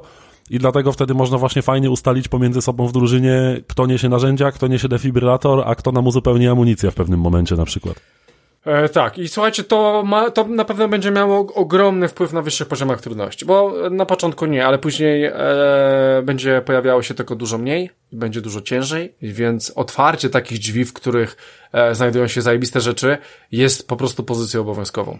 Więc jest, na pewno jest, trzeba, to pokazało nam też kilka to... razy, że poza jakąś tam odrobiną amunicji czy czegoś tam na przykład była apteczka, która ma cztery strzały jakby leczące. Także każdy może się uleczyć w tej apteczce po prostu. No albo każdy, albo dwa razy ten, który ma tam powiedzmy najmniej energii, tak, no i przydatne, to jest mhm. przydatne, żeby ten zestaw narzędzi gdzieś mieć, to, że można nieść tylko jeden, to jest też y, całkiem spoko balans, no, ale to jest jakiś tam element planistyczny, tak? No jakby. Tak, ale myślę, bez, że, te, że bez taki szans na ogarnięcie z botami i z obcymi, nie? Ale właśnie wydaje mi się, że wbrew temu, co mówisz, że w grze z botami, właśnie, znaczy tfu, z botami, z, z randomami, to może właśnie tego typu aspekty, właśnie, że ktoś weźmie narzędzia, otworzy takie drzwi, oznaczy apteczkę reszcie drużyny, a nie łyknie sam całą apteczkę, to może kreować fajną społeczność tej gry, że dzięki temu po prostu mam wrażenie, że gracze, którzy będą podchodzić do tej gry bardziej poważnie, będą mogli właśnie kreować fajną społeczność, bo będą chcieli z tobą współpracować, a nie lecieć tylko na pałę do przodu i zagarniać wszystko dla siebie. Mhm. E, słuchajcie, chciałem jeszcze powiedzieć, e, poza tych różnych e, kategoriach tych broni, oczywiście w grze można odblokować sobie różne ciuszki, ciuszki, kostiumy i tak dalej, różne tam spodnie, koszulki, więc e, możecie sobie ubrać swoją postać w inny sposób, e, też za e, tam specjalną walutę w grze. E, no i słuchajcie, chciałem przejść teraz do grafiki, e, więc e, nie wiem jak dla was, ale dla mnie ta grafika naprawdę jest bardzo ostra, zero problemów z jakąkolwiek płynnością, tam cały czas jest 60 klatek, tam się nic nie przycina, mhm. tam wszystko zapierdala jak pojebane. Znaczy, tak, ogólnie jakby warto zaznaczyć, że gra dostała oczywiście wersję wersję na next geny. Natomiast jakby dla mnie ona grafika w tej grze nie, nie jest jak na next geny. Ona właśnie nie jest niczym co by płynność. Tak, 60 klatek jakby jest żelazne w tej grze, to prawda, ale to nie jest nic, co by, czego by nie mogła nam pokazać poprzednia generacja, jakby, nie? To, jest estetyczna, nie, ładna oprawa. Nie są, nie są, duże mapy, żeby widzieć jakiś daleki field of view, czy, czy coś takiego. Tak, tam tak, tam tak, nic tak. takiego nie ma. To są y, małe, kompaktowe mapy, wszystko wygląda na nich poprawnie. Ja pierwszy kontakt z wejściem na mapę, jak e, właśnie mówiłem, że włączyłem tą grę z Tomkiem we dwóch, to to, co Krystian mówił na początku, że wylosowaliśmy tą zjebaną kartę, która mówi o dosyć mocnej yy, mgle na mapie. No, mhm. Wiadomo, że mgła ma przede wszystkim przeszkadzać w postaci takiej, że nie widzisz zombiaków, które na ciebie biegną, ale w momencie, gdy ja pierwszy raz odpaliłem tą grę i zobaczyłem, że tam w ogóle nic nie widać poza tą mgłą i stwierdziłem, no tak, to, to, to się wpierdolił ekskluzyw Xboxa. Mówię, uuu, jaka Czyli grafika. Silent Hill na PSX-a, nie? Silent Hill na PSX-a, dokładnie ten poziom mgły. Ale nie no, potem było lepiej, oczywiście to była kwestia tylko tej, tej nie, nie, o, karty. Oprawa jest jak najbardziej się, poprawna. Tak, no. tam się trafi na początku, bo to może tak, bo... tak, że ktoś wyłączy tą grę, nigdy do niej nie wróci, jak, jak to zobaczy. No, są jakby ładne, ostre tekstury, jest, wydaje mi się, że to jest 4K po prostu. To jest chyba, tak, chyba natywna rozdzielczość, wydaje mi się, bo, bo jest bardzo ostra, bardzo ostra jest ta Tam się tyle dzieje i jest na tyle dynamiczna ta rozgrywka, że tam się nie ma co, co wiesz, czepiać do tej grafiki. E, zabawne jest to i w sumie mnie to trochę bawiło i radowało, że postacie dosyć mocno się obklejają flakami i juchą, gdy rozbijają te wszystkie zombiaki. Tak, do tego, tak, tak, tak. Do tego stopnia, że ja po prostu po pierwszych dwóch, gdybym był tam żywym człowiekiem, to bym uciekł do łazienki się umyć, a oni po prostu wszyscy biegają. Widzisz tego swojego kolegę Krystiana, który cały jest czerwony, kiszki mu zwisają z twarzy i, i wiesz, i on biegnie gdzieś tam zbierać sobie dalej swoje apteczki, czy wybierać karty, no jakby nigdy nic, nie? I to się tam dzieje cały czas. Oczywiście potem reset, nie? Jak wchodzimy do... A mieliśmy fajny moment, taki taki trochę niespójny, taki wiecie, ratowanie, ratowanie yy, zakładników, czy tam kogoś, kto został schwytany tak, przez tych zombie tak. I, i tak pamiętam, dalej. jaki tam chaos się es... zrobił i my ledwo to przeżyliśmy w ogóle. Ledwo przeżyliśmy, odeskortowaliśmy ich do schronu, i słuchajcie, my we czterech weszliśmy do tego schronu, oni wszyscy zostali pod drzwiami, drzwi się zamknęły, koniec misji, nie? Więc cały wysiłek na nic, bo oni tam zostali na zewnątrz, nie? To było takie trochę przykre, że nie zadbano o taki mały szczegół, że tam kurwa drabinkę chociaż... Ale ogólnie, ale ogólnie właśnie w momentach, tak jak mówisz, to, to było w jakimś sklepie chyba, że tam musieliśmy tych o, oplątanych tymi mackami y, ocalonych y, tak, uratować. Tak, coś takiego. I, I, i to było... pomagają w momencie, gdy są ten, to jakiś biorą Ale co chciałem powiedzieć, że, że właśnie w takich momentach, kiedy już powiedzmy dwóch leży i się czołga, tylko może nadczołgająco strzelać do tych zombiaków, y, dwóch pozostałych, jeden ma po prostu 10 HP, drugi 20 i wtedy naprawdę y, ta gra pokazuje po prostu jaja, bo są, są emocje, i, I to jest naprawdę, to było fajne. To był jeden z najfajniejszych momentów wtedy, poza tą powiedzmy szafą grającą. To był właśnie dla mnie jeden z najfajniejszych momentów i była satysfakcja, kiedy mimo tego, że już myśleliśmy, że wszyscy poginiemy, bo chyba tylko Krystian wtedy został na nogach, jednego podniósł, jakoś ten drugi właśnie Krystian podniesiony. szukał wtedy kart w, w pokoju obok, a wszyscy Ej, walczyli. No, jakby to, to było tak... Nie, ale, ale... To, jest, to jest ważną rzecz poruszyłeś, bo to padanie i czas, y, przez jaki można leżeć, wiem, że to jest związane z poziomem trudności i wiadomo, natomiast y, bardzo długo można leżeć po tym, jak się umrze. Tak, na tak, tyle długo, tylko, że, że o zombie bym się spodziewał, że sam jestem zombie już. Y, I biorąc pod uwagę, że biorę sobie wtedy na przykład dowolną broń, Wtedy korzystamy tylko z broni bocznej, czyli albo to tak. jest pistolet, albo to jest taki mały, szybkostrzelny ala Uzi czy Skorpion, albo to jest jakaś maczeta. No i wtedy mamy nieograniczoną amunicję. E, albo obrzyn dwururka. Albo, albo obrzyn ewentualnie, zgadza się. I wtedy mamy nieograniczoną amunicję, a jeżeli mamy stosunkowo duży pasek zdrowia, to w gruncie rzeczy leżymy tam dosyć długo, tak, że oni zdążą... Ale nie masz dalej. racji, wtedy nie ma nieograniczonej amunicji. Amunicja jest się wtedy kończy? Nie, nie, jest. Nie, nie, nie. Jest, nawet widziałem specjalnie, że pasek na amunicji się zmienia Ale wtedy wy, mówicie o czym? O czym mówicie teraz? Jak leżysz na glebie. Umierasz. Jak leżysz na glebie, to masz ósemkę na pasku wiem, y, amunicji. Wiem że, jest tak, wiem, że jest taka karta na przykład, która powoduje wam, że macie nielimitowaną ilość amunicji w broni tej, tej takiej podstawowej. Nie, Możliwe, nie w sensie tej głównej, dobra. tylko tej drugiej. Zwracam honor, broni. może ja miałem no, taką no, kartę. Ja nie czytałem, co jest na tych kartach, bo nie jestem Krystianem, ale jakby... Okej, okay, no dobra. Pomni, pomijając kwestię nawet y, strzelania, to masz maczetę, czy tam siekierkę, czy inną broń y, krótkiego zasięgu. Kiedy leżysz tak y, padnięty, to zombiaki do ciebie jak do plastra miodu, niedźwiadki czy pszczółki lgną. Ja kończyłem niejedną rundę z największą ilością zabitych zombiaków, dlatego że najczęściej padałem. Oni wszyscy się do mnie zbiegali właśnie jak do tego y, słoika miodu rozbitego. Ja wtedy dookoła y, rolka w lewo i cały czas napierdalałem czy tam nożem, czy maczetą, czy pistoletem, czy co miałem i tłukłem ich wtedy na potęgę, a chłopaki wychodzili mnie uratować, gdy już wszyscy nie żyli. I wtedy do nich krzyczałem, hej, już jest czysto, możecie podejść i mnie uratować. I były takie sytuacje, powtórzyły się co najmniej kilka razy.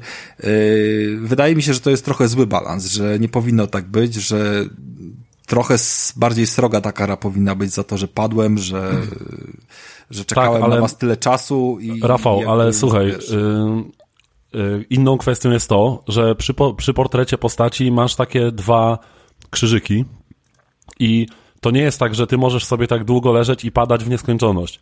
W momencie, kiedy padniesz raz, podnoszą cię i... Ale ja wiem o y, tym, że są życia, ja wiem o tym, że wiesz, jak i generalnie jak dwa razy, to za trzecim padasz jak ktoś, cię podnie, jest... jak ktoś cię podniesie, masz mało HP i, jak, i na przykład jak jest rozpierdol, możesz paść za chwilę drugi raz i wtedy już cię nie ma.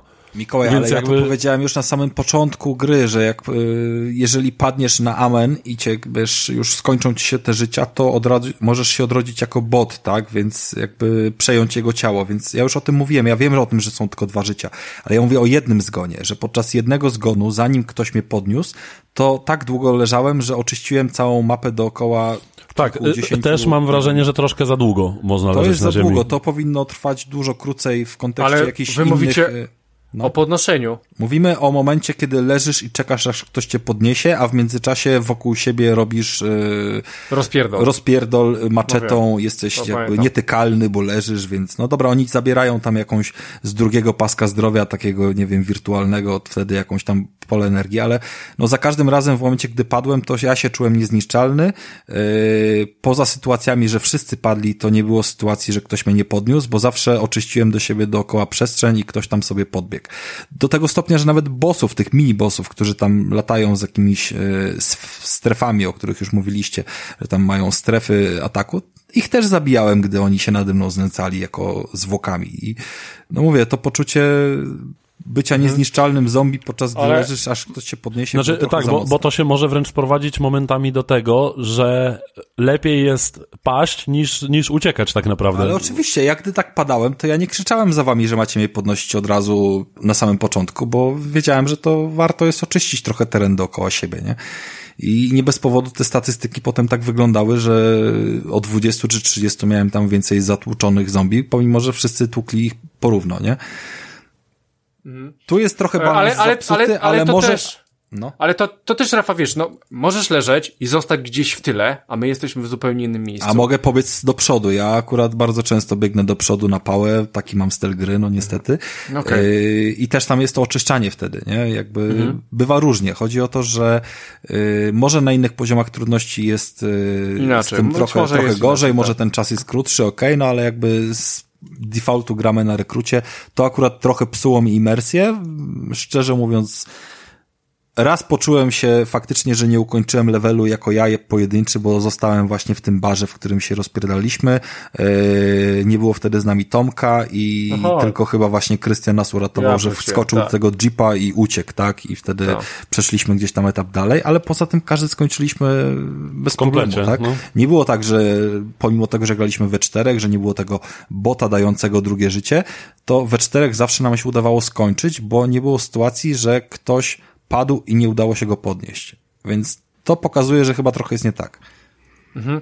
E, tak jest. Nie wiem, to tak jak mówię, chyba na wyższych poziomach tak łatwo nie jest. Może możesz rzadziej paść, może tylko masz tylko jedno życie. Albo jesteśmy zajebistymi graczami, po prostu e, rozpierdalamy no tak, zombie jak tak, się masz. No. no ja ćwiczę nie, cały nie, czas nie, ostatnio.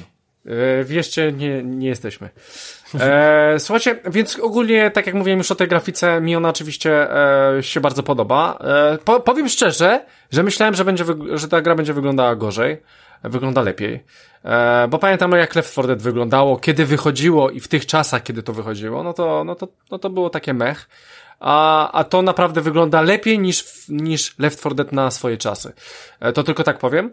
E, I to działa. Dobra, słuchajcie, bo chcę jeszcze, e, chciałbym powiedzieć teraz o tych randomach. E, słuchajcie, no bo na ogół, na ogół, na ogół jest tak, że e, a, nie mam z kim grać, to nie będę grał, potrzebuję ekipę czy coś. Słuchajcie, z tą grą jest zupełnie inaczej. Ja w ogóle cały Left 4 Dead przejechałem sam i się świetnie bawiłem i w tym tytule będę robił to, e, to dalej. Słuchajcie, przede wszystkim e, to jest, to jest tytuł, w którym na wyższych poziomach trudności nie trafiają się osoby, które nie znają tej gry. E, I to, i to jest, to, to też było w Vermintide, ostatnio grałem, E, też podobna mechanika jak w Left 4 Dead jest to samo. Więc e, to są osoby, które wiedzą jak w to grać e, i wiedzą co mają robić. I to nie jest jakiś e, e, Łukasz, lat 8, e, który ma Xboxa od rodziców Game Passa i sobie gra i gra na wyższym poziomie. Nie, takie rzeczy się nie dzieją. E, więc powiem wam tak, że jak ja grałem z randomami, to grałem się lepiej niż z chłopakami z podcastu z dwóch, ze względu na dwie rzeczy. Pierwsza rzecz, pamiętacie bardzo dobrze z pewnością, jak próbowaliśmy wyjść z levelu, znaleźć drogę, e, chodziliśmy w kółko, nie wiedzieliśmy co mamy robić i to właśnie był ten problem. A jak e, dołączyłem do gry, to po prostu biegłem tylko za, za koleżką, bo on wszystko wiedział co, co trzeba robić, gdzie trzeba iść. I właśnie to jest też troszeczkę mały minus tej gry, że do końca nie jest e, dobrze hub poprowadzony i nie wiecie do końca, gdzie dokładnie iść. Czasami trzeba poszukać, e, no bo gra nie prowadzi za rączkę, tylko po prostu może w pewnym momencie no, pojawi się jakaś... Może być minus, chcesz może być plus, nie? Chcesz powiedzieć, no, no, no. że grało ci się lepiej z randomami, bo grałeś z kimś doświadczonym? E, dokładnie tak. I... Czy to jest e, zaleta tej gry? E, to jest opcja tej gry.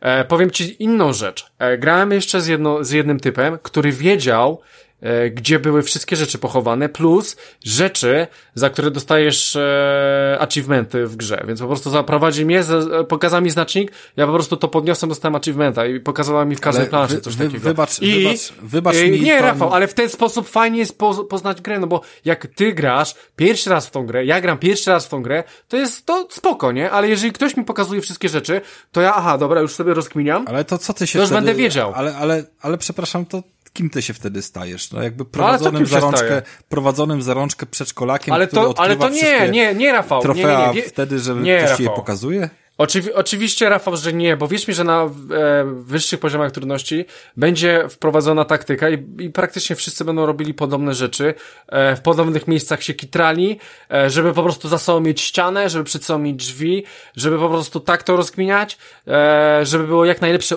jak najbardziej, naj, jak najlepsze, optymalne e, ułożenie naszych postaci przy każdych hordach. Dobra, to teraz mi, że taką doświadczoną... Ale, ale to masz, masz rację i teraz muszę coś powiedzieć o tych hordach, o rzeczy, która mnie totalnie totalnie wybiła z rytmu. E, jest opcja jednej karty.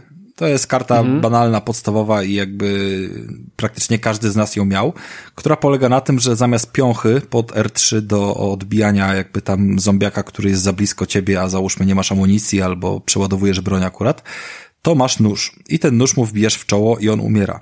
I to jest zajebista broń. To jest rzecz, która powodowała bardzo dużą ilość zgonów zombiaków za pośrednictwem mojej postaci, bo trzymanie R3 powoduje, że on cały czas dźga ich w czoło nożem.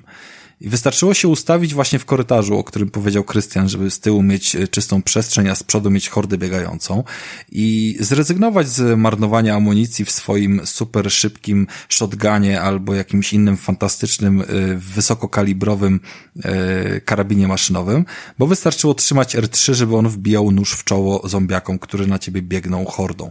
I... Okej, okay, Rafał, to teraz chcę powiedzieć dwie rzeczy. No. Pierwsza rzecz, to taka, dlatego lubię grać postacią e, z kijem baseballowym, właśnie przez to. E, kolejna rzecz, że pamiętaj, że idzie ci stamina, więc nie możesz tak robić nieskończenie. Ale właśnie nie, ty mówisz I... o kiju baseballowym i to jest broń, która zużywa staminę. No dobrze, okej, okej, okay, to, ale to R3 też zużywa staminę. R3 też zużywa staminę? Tak, ja tak, tak, nie tak, tak, żeby mi się skończyło I, ani raz. Poczekaj, Oczywiście, że zużywa. I, i, I jeszcze jedna rzecz, ty dostałeś ten nóż, bo użyłeś karty. Normalnie są to pięści. No powiedziałem ja... to na samym początku, zacznij okay, mnie słuchać. Okej, okay, tak, no to, to, to, tylko ci powiem, ale że... to jest karta podstawowa, którą każdy z Ja jej nie używam, a, ale ja jej nie używam. Bo ja już bo mam takie bierzesz karty, kija, no. że ona, ona już jest chujowa. Dla, dla tych kart, co będą później, to ona już jest chujowa. Znaczy, może dla osób, które grają, e, no... No jak nie masz kija, to może. masz nóż, no prosta no, Okej, okay, okej, okay, no tak, ale, ale będziesz miał naprawdę fajne karty, Rafał. I ja na przykład mam grubą rozkminę, której mam się pozbyć, bo wszystkie są zajebiste. E, już, już później, później, później, nie? E, no to tylko ci mówię. Ale, ale faktycznie, e, fajną rzecz zobaczyłeś, faktycznie nóż jest na propsie. Ja myślę, że oni jeszcze będą bawić znaczy, się Nóż jest na propsie, ja byłem bardzo zaskoczony, to mi Tomek pokazał, jest, że właśnie jest, jak jest. się przytrzyma ten przycisk R3, to on cały czas sieka tym nożem i, tak. i jakby łapie całą hordę głupie wciśnięcie tego przyciska za każdym razem, no jednak powoduje blokadę tej rozgrywki, jakby zauważyłem tę różnicę, bo, bo na początku tego nie wiedziałem.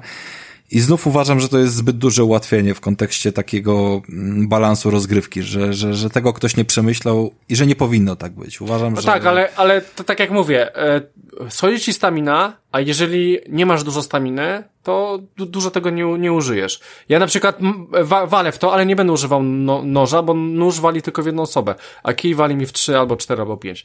E, no okay. nieważne. Okay. Ale e, to jest faktycznie fajna opcja i mówię, ja, ja tego nie mam, ja walę z pięści e, pod R3.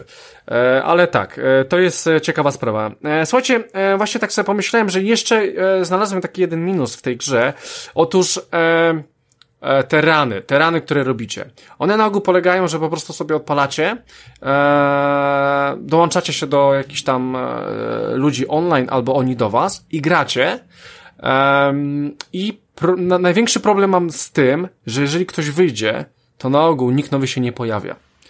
E, bardzo mhm. często tak mam, że e, po prostu gram w pełnej ekipie, a później zostaje trzech, później zostaje dwóch. Oczywiście e, zastępowane są botami, i już nikt więcej się nie pojawi.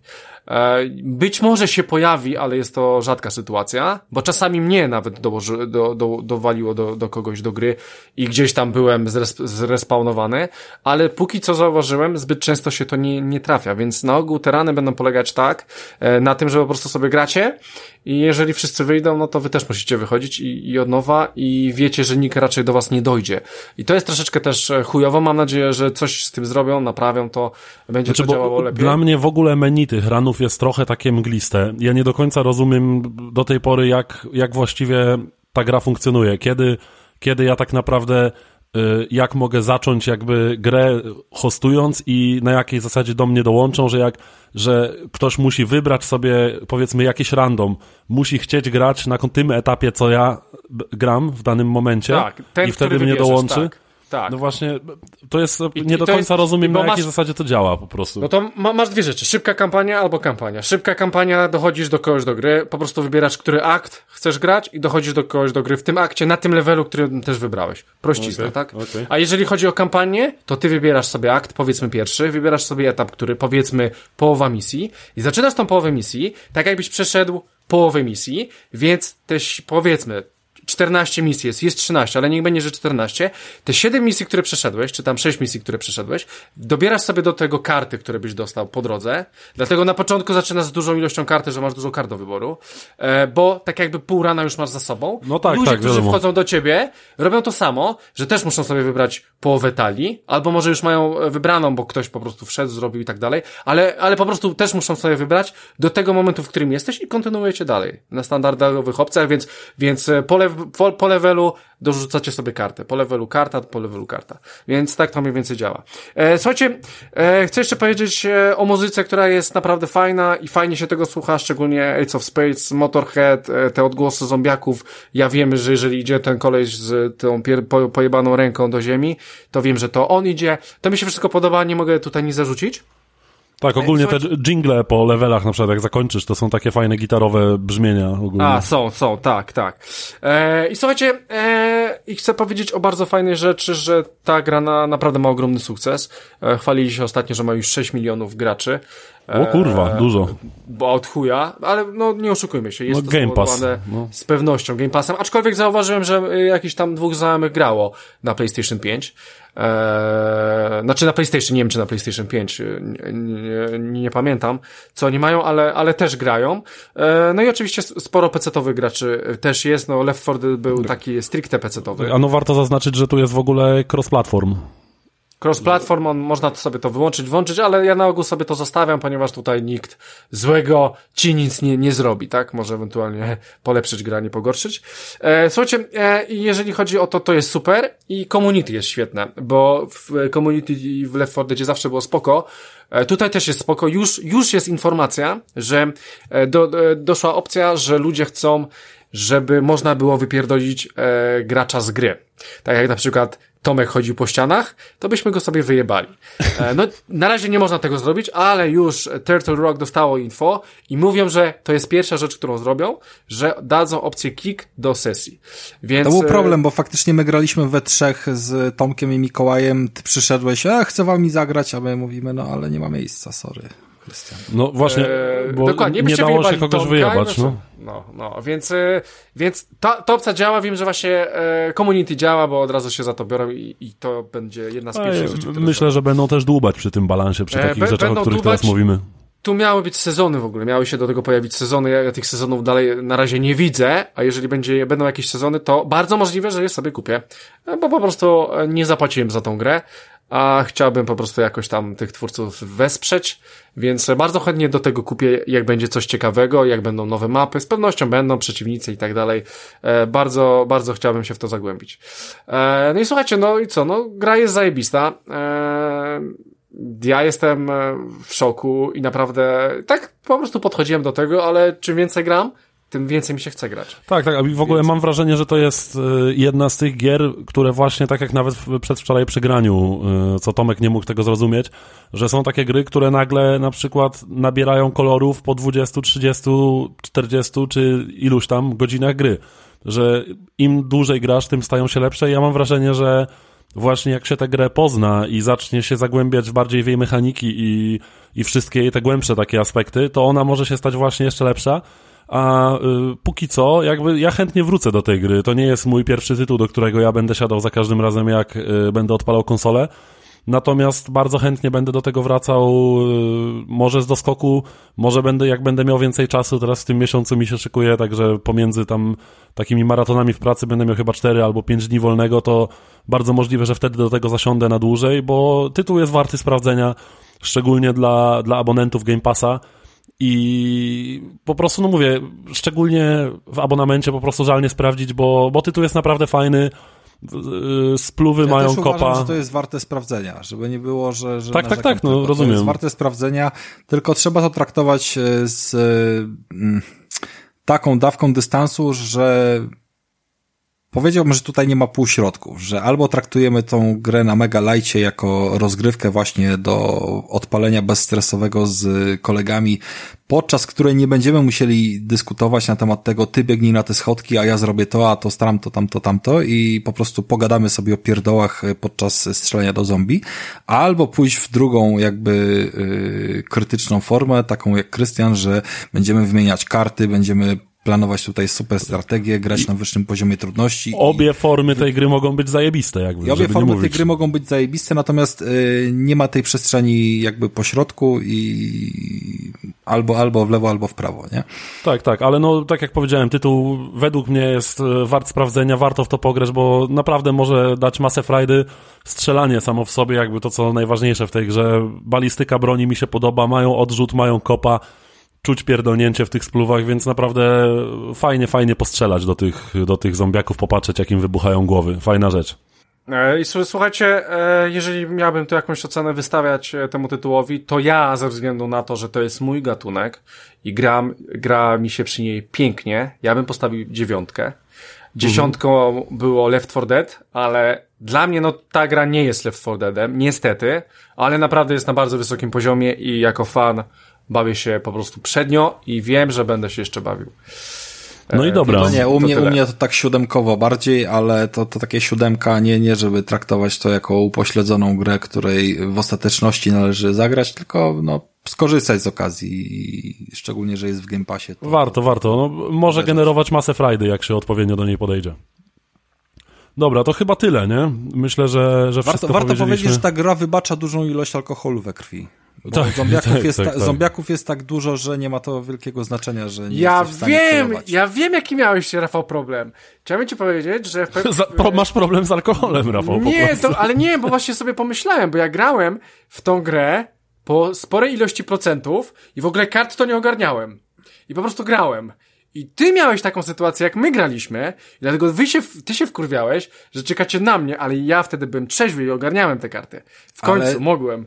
Więc Krystian, ty się wkurwiałeś. Ale, ale to jest zupełnie inna tak, historia, bo my byliśmy... Że tak. Słuchaj, zrozum, znaczy no. masz oczywiście rację w tym, co mówisz, ale, ale faktem jest to, że my zwyczajnie byliśmy tam nastawieni na, wiesz, na fan i na rozgrywkę, a nie na czekanie i tak dalej, jakby, żeby rozkminiać, nie? I, i, i to wszystko. No może, może, może. Bardziej mówię o tym, że z takimi takimi sytuacjami też się możecie spotkać, że jak kogoś wkurwia trzyminutowe yy, maczowanie do... A są tacy do, ludzie, do, na pewno. Playera, yy, to tutaj też możecie tak trafić, nie, no że tak, pomiędzy tak, każdą tak, rozgrywką ale... będą, będą te blokady, ale to wcale nie jest konieczne, jakby ja chciałem pokazać drugą stronę, że wcale nie trzeba się spinać na te karty, że można sobie lecieć można. jeden po drugim levelu i, i, sobie po prostu się bawić, nie? Byle Krystiana nie było wtedy w grupie. No i dobra, no. fajna gierka, Back for Blood, praktycznie Left 4 Dead 3 niemalże, Także polecamy, raczej, e, raczej nie dostanie złotego blanta, bo można się zajebać trochę przy niej, ale wybacza w sumie. można, Więc tak, to, to, dobra. to jest gra zdecydowanie w inny a, kierunek. A, a wierzcie mi, że po alkoholu nie ogarniecie systemu kart, więc no, to też trzeba. Ja, jak Rafał. Wtedy zostanie samo strzelanie, po prostu. Tak jest. Samo strzelanie, ale które też sprawia frajdę, tak. Ale zajebiście satysfakcjonujące, to prawda. Tak, tak, tak, tak, tak, tak jest przyjemne. Dobra, okay. panowie, lecimy dalej chyba, e, bo tutaj generalnie czekam, aż Rafał nam wysmaży recenzję nowego sprzętu. Czy udał mi się ten, ten pan intended, że tak powiem? Pięknie, pięknie wszedłeś w ten temat. Yy, Także Rafał, wysmaż nam tutaj smakowitą recenzję sprzętu, który sobie kupiłeś.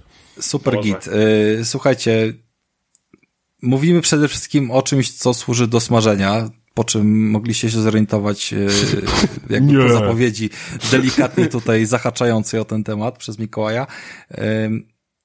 Ja nie od, e, nie od I nie dziś, mówimy tu o smażeniu blantów. Jakby, żeby, nie mówimy żeby o smażeniu nie blantów. E, nie od dziś inwestuję w sprzęty Xiaomi po to, żeby poznać gdzieś tam ich ekosystem, podejście, nie? ekosystem i jakby to, to w jaki sposób potrafią no naprawdę wypełnić chatę fajnymi sprzętami. Więc y, dzisiaj w sumie, to, to tak naprawdę na początku trochę była wtopa ze strony Mikołaja, bo dzisiaj odebrałem paczkę od kuriera, a już na przestrzeni od godziny 15 do 20, o której zaczęliśmy nagrywać, trzy razy skorzystałem z tegoż fantastycznego wynalazku, jakim jest air fryer, czyli beztłuszczowa, czy tam niskotłuszczowa, yy, tak zwana powietrzna frytkownica. Ona, Smażalnica. Smażalnica, frytkownica, ona polega, yy, jakby jej działanie polega na tym, że rozgrzewa sobie tam do maksymalnie 200 stopni yy, powietrze, którym dmucha, czyli to jest taki piekarnik na sterydach z bardzo turbo termoobiegiem mhm. gdzie, gdzie w normalnym piekarniku głównie temperatura e, i delikatny obieg powietrza robi swoje, tak tutaj przede wszystkim ten obieg powietrza powoduje, że z każdej strony ten e, wrzucony do środka e, towar mięsno-ziemniaczany, czy tam inne rzeczy, które chcecie usmażyć, jest odpowiednio przypieczony. Mm, dzięki temu, no, używamy minimalnej ilości tłuszczu. To jest jakby największy atut plus i jakby zamysł używania tego sprzętu, że ma na to zastąpić garnek z olejem, tudzież klasyczną frytkownicę, tudzież patelnię. I w gruncie rzeczy przetestowałem to już z kilkoma rodzajami ziemniaków, z serem, z mięsem kurczaka, czyli takimi najbardziej klasycznymi rzeczami, które można, można do tego mm, urządzenia wrzucić. W ogóle fajna rzecz. Urządzenie kosztuje 400. To jest naprawdę niedużo w kontekście Airfryera. Yy, urządzenia oczywiście dostępne już od wielu lat yy, tego typu kosztują powiedzmy, że od 300 zł w górę, yy, ale żeby liczyć na jakiekolwiek funkcje smart, to trzeba się gdzieś tam kręcić koło 800 albo i lepiej. A tutaj mamy za 400 i już z połączeniem do Wi-Fi lub Bluetooth e, w aplikacji Xiaomi, tej samej, w której wszystkie inne sprzęty mamy, jest również nasza frytkownica podpięta. Co prawda to dużo funkcji nie ma, ale podstawowe, czyli włączenie, wyłączenie, ustawienie temperatury, czasu pracy, czy tam jakieś komunikaty mówiące, że już się skończyła, na przykład gdybym teraz y, włączył sobie frytki, a z wami siedział, nagrywał, to nie musiałbym martwić się, że coś mi się tam spali, dlatego żebym w telefonie sobie zobaczył powiadomienie, że mi się skończyły robić frytki i mogę je sobie przynieść na kolejne y, sesje gadania Krystiana o głupich rzeczach. I i to jest w sumie spoko, no bo trudno stwierdzić, żeby tam coś więcej było potrzebne. E, całkiem spoko jest fakt, że urządzenie ma polski język, jeżeli chodzi o podstawę obsługi jakby z samego urządzenia, jak i również z aplikacji. Mm, I w tej aplikacji mamy również jakąś tam pulę kilkudziesięciu przepisów, e, z których e, chyba osiem możemy sobie podpiąć jako ulubione. Mm, te przepisy dodatkowo nie, nie polegają na tym, że masz tylko ścianę tekstu, ale od razu jak jakby ustawiają urządzenie w odpowiedni tryb, czy to ma być 40 stopni przez pół godziny, żeby na przykład przygotować jogurt, czy to ma być 15 stopni, 15 minut na 200 stopniach, żeby przygotować frytki z jakimś tam, nie wiem, bekonem zapieczone. E, przepisy, szczerze mówiąc, które są zaczytane w tej aplikacji, dosyć mocno uderzają w azjatyckie klimaty, więc e, o ile e, krabich nóżek w cieście kokosowym nie planujecie jeść na co dzień, to z połowy z tych przepisów nie skorzystacie, ale w gruncie rzeczy nie miałem problemu z tym, żeby te osiem najbardziej takich yy, użytecznych od razu gdzieś tam sobie wpisać na tą listę. No i oczywiście jakby wszelkie ustawienia manualne nie stanowią żadnego problemu. Yy, urządzenie fajnie, fajnie jakby się prezentuje w kontekście minimalistycznego designu, tak? To no a właśnie, y, jakiej ono jest wielkości w ogóle? Jak to co, w kuchni jest, jakby y, umiejscowić? Wysokość około 35 cm i chyba 25 na szerokość i również 35 na głębokość, bo tam z tyłu wychodzi zasilacz i z tyłu wieje też ciepłym powietrzem, w związku z tym trzeba je trochę jednak trzymać od tej ściany Czyli taki duży, duży toster po prostu, coś, coś, coś takiego. takiego taki bym powiedział podwójny toster, coś w tym stylu.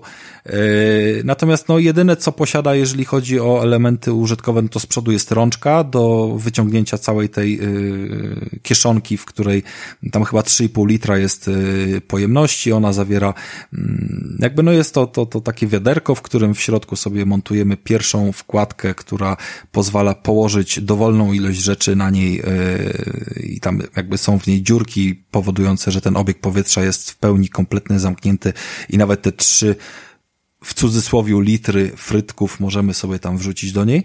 Mm, no i posiada też drugą taką platformę grillową, żeby położyć na niej coś bardziej wymagającego, y, żeby tam tłuszcz skapywał, czy coś w tym stylu, jak mięso, którego się tłuszcz wytapia i tego typu rzeczy. Więc takie dwa akcesoria są y, w środku wrzucone. I ten tłuszcz z mięsa, powiedzmy, jak się wytapia, to on gdzieś tam spada na dół, jest jakaś szufladka, którą wyjmujemy do y, czyszczenia, znaczy, czy to się rozbiera to urządzenie szufladkę. jakoś? Cała, cała szufladka posiada szczelną, cała szufladka jest jakby jedną częścią, posiada szczelną część, w której możesz 3,5 litra wody wlać. Mhm. Na dno możesz włożyć y, tak praktycznie na samo dno, że tam nie wiem 3-4 mm pojemności pod y, tą blaszką zostaną miejsca, jeżeli włożysz taką blaszkę z otworami, żeby ją wypełnić na przykład, nie wiem, tam no, no. skrzydełkami kurczaka czy, czy frytkami, wtedy ten tusz skapujący sobie tam właśnie się będzie zbierał, czy, czy jakieś inne rzeczy. Ja robiłem mhm. paluszki, panierowane paluszki serowe, czyli właśnie ten ser, który gdzieś tam nie do końca się e, zamknął w tej panierce i wypłynął, to właśnie się tam zebrał na dole. E, I drugą opcją, gdyby tego miało być więcej, to jest właśnie ta taka kratownica grillowa, że na przykład, no nie wiem, wrzucisz karków czy coś, co jest bardziej yy, tłuste, no. tłuste to, to więcej tej przestrzeni gdzieś tam zostawi. Natomiast no, nie ma zbytnio większych problemów z tym, żeby napakować tam naprawdę dużo rzeczy i żeby one się zrobiły od każdej strony. To jest jakby największa zaleta tego sprzętu w porównaniu do piekarnika, w którym rozrzucasz rzeczy na płaskiej blaszce i potem musisz 13 y, razy podchodzić, żeby je poobracać, żeby z każdej strony ci się gdzieś tam zrobiły. Jakby z piekarnika od dawna korzystam, żeby przygotować frytki, żeby nie, nie, nie bawić się z olejem, nie nasączać ich olejem, tylko właśnie upiec. Tutaj nie było żadnego problemu, dosłownie raz w ciągu całego użycia sprzęt przypomina w połowie powiedzmy cyklu, że wypadałoby teraz zrobić małe mieszanko, bierzesz sobie tą kieszeń całą, wyciągasz, ona przypomina taki wiesz, y, garnek z rączką kwadratowy, mhm. którym sobie tam trząchasz kilka razy, to się wszystko wymiesza w środku i wkładasz z powrotem, więc jest to zajebiście wygodne. No i przede wszystkim zajebiście się szybko nagrzewa, tak? Piekarnik y, potrafi potrzebować 10-15 minut, żeby tą temperaturę 200 stopni osiągnąć, a tutaj będziesz miał frytki w 15 minut gotowe. No tak. A teraz Fajne, powiedz wygodne. mi, Rafał, jak jest ze smakiem tych frytek? Jak one odbiegają ze względu na to, że nie, nie pływają w tym tłuszczu? No właśnie, no właśnie też, zależy, też byłem zależy ciekaw. Do czego, zależy do czego to Bo okej, okay, to, to, to poczekaj, to poczekaj, bo ja, ja, ja ci powiem e, jedną rzecz. Robiłem kiedyś frytki w mikrofalówce. No nie. Miałem nawet, poczekajcie, no, miałem naprawdę nawet znajomego, który jadł frytki z mikrofalówki tylko. Miałem takiego znajomego. E, I powiem wam, Mam że nadzieję, one, że już nie jest twoim znajomym. One nie, nie, nie były po prostu chrupiące. One po prostu były takie... No dobra, e, tylko... tylko można było do tego zadam ogarnąć. Ci w tym momencie, zadam ci no. kluczowe pytanie, no bo jakby mikrofalówka sama w sobie, y, wiadomo, wykorzystuje y, fale podczerwieni, tam jakieś, które drgają, wprowadzają drobinki wody w pokarmie, tak naprawdę, mhm. który podgrzewamy i w ten sposób go podgrzewa, tak? Poprzez drgania tych drobinek wody. Więc jeżeli wrzucasz cokolwiek, to właśnie te drobinki wody poprzez drganie spowodują ugotowanie się tego posiłku. I owszem, tak, możesz ugotować sobie yy, cokolwiek, frytki, pizzę, kurczaka, ale to nie będzie w żaden sposób zarumienione, przypieczone. Natomiast od wielu Będzie lat... po prostu ciepłe, no. Ale od wielu lat większość mikrofalówek posiada wbudowaną funkcję grilla i na górnej ściance mają zwykłą, ordynarną grzałkę, która powoduje, że jednak można w niej zrobić fajne, przyrumienione zapiekanki, tylko zwyczajnie tą mikrofalę wtedy musisz odpalić na grilla, i z takiej opcji skorzystać. Więc jeżeli ten twój znajomy by to odpalił na grilla, mm, przypiekł je, potem pomieszał, potem znowu przypiekł, to wszystko by było w normie. Natomiast... Ja y, mówię opcji, która on to robił 15 lat temu, Rafał. No, więc zakładam, że to była po prostu zwykła opcja podgrzewania i to w ogóle nie wchodzi w grę i w ogóle z mikrofalą jakby tego sprzętu nie porównujmy. Moim zdaniem dużym plusem... Znaczy nie, nie, nie. Nie jestem, Tylko nie jak jestem smakują jakimś... te frytki? Jak smakują te frytki? Czy one są chrupiące? Czy, są chrupiące, czy, są chrupiące czy... jak najbardziej. Smakują dokładnie tak samo, jakbyś je zrobił w piekarniku, mocno dbając o to, żeby były obrócone po drodze, czyli że nie przypieką mm -hmm. ci się od spodu mocniej, a od wierzchu lżej albo na odwrót. Jeżeli w ten sposób robiłeś kiedykolwiek frytki albo mięso, to w taki sposób będzie to wyglądało ze czyli, czyli powiedzmy smakowo są gdzieś pomiędzy, gdzieś pomiędzy piekarnikiem a, a tłuszczową frytkownicą normalną, tak? Mm, one są praktycznie takie same jak z piekarnika, ale o wiele łatwiej i o wiele mniej, jakby więcej wybaczają błędów w obsłudze i o wiele mhm. szybciej zrobione. Bo to jednak należy, no jakby to jest ciepłe powietrze, to masz dokładnie tą samą technikę wykorzystania, no nie masz tego oleju. Tak samo zrobisz frytki w piekarniku, jak zrobisz w airfryerze, tylko że będziesz musiał trzy razy je po drodze obrócić, bo tam masz je na płaskiej no. y, blaszce, tam nie masz opływu powietrza, tam ten opływ powietrza jest bardzo delikatny, jeżeli wrzucisz je do jakiejś miski, to kompletnie ci się chujowo zrobią, bo jakby termoobieg w piekarniku działa ci na poziomie wentylatora z PS4, a tutaj działa ci na tylko poziomie ciszej. wentylatora z Xboxa. No jakby chodzi o wydajność, nie? Chodzi o wydajność. Y, ten obieg powietrza jest na naprawdę kluczowy, naprawdę on tam robi robotę i dba o to, żeby jakby jedyny powód, dla którego trzeba obracać jedzenie w tym airfryerze jest taki, żeby na elementach, na miejscach styku powiedzmy, wiesz, frytki jednej z drugą, żeby one się na siebie nie nakładały. Bo jeżeli byś położył normalnie nie wiem, trzy kawałki kurczaka, małą porcję obok siebie i zamknął to i one się nie dotykają siebie i sobie leżą, to może nie musisz nic obracać, bo on się w 360 stopniach jakby dookoła upiecze i nie ma z tym żadnego problemu. I zwykły kawałek kurczaka, taki strips, jaki w KFC powiedzmy sobie robicie, do piekarnika, no nie wiem czy robiliście kiedyś, no na ile czasu trzeba włożyć. Tutaj 15 minut wystarcza, żeby on był fajny, chrupiący, zrobiony w środku i nie wymagający jakby dodatkowych Spoko, uwag. to fajna rzecz taka, która po prostu jest jakimś powiedzmy uzupełnieniem w kuchni, bo może po prostu zwyczajnie ułatwić ci przygotowanie posiłku, może nie całego, ale na przykład elementu jakiegoś obiadu większego czy coś, po prostu może ci ułatwić i no uprzyjemnić. Żeby, żeby, zrobić e, cokolwiek w piekarniku, musisz dodać do tego 10 minut na jego rozgrzanie. Jaki to no. będzie był zajebisty piekarnik, to tyle on potrzebuje, żeby do tych 180 czy 200 się dogrzać. A tutaj nie masz tego problemu. Co więcej, możesz sobie tam wrzucić te frytki czy cokolwiek chcesz zrobić wcześniej i włączyć to na przykład y, z aplikacji zdalnie, kiedy wracasz do domu, żeby po prostu czekały na ciebie w domu już gotowe gorące.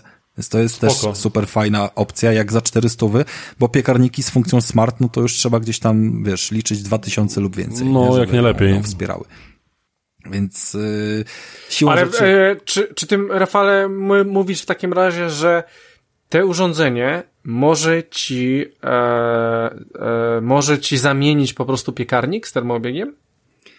Mogłoby, mi nie zamieni jakby z moimi potrzebami, dlatego że w kontekście wstawienia Bo jest gruby i wpierdala dużo. Jakby naczynie żaroodporne, w którym robisz całą porcję, nie wiem, wiesz, yy, lasagne czy coś w tym stylu, albo ciasto jakieś chcesz upiec, no to jakby nie zrobisz tego, bo tam masz małą pojemność, nie?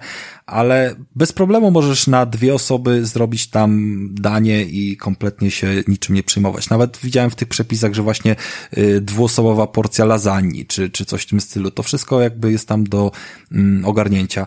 No ale jakby Co więcej mam ci powiedzieć, tam jest kwestia jestem, działania jestem, temperatury, nie? Jestem ciekaw jeszcze, jak jest z, z prądem. Czy to bierze więcej niż normalny piekarnik, czy, czy nie? Jestem Na pewno bierze mniej, Dlatego, na że piekarnik mniej, no. na pewno bierze mniej, dlatego, że moc Piekarnik musi nagrzać, me, nagrzać metalową grzałę, przecież to jest jakby... Znaczy inaczej, tutaj też jest grzała, natomiast maksymalna moc urządzenia, y, które, które kupiłem, które, o którym gadamy, to jest 1500 watów.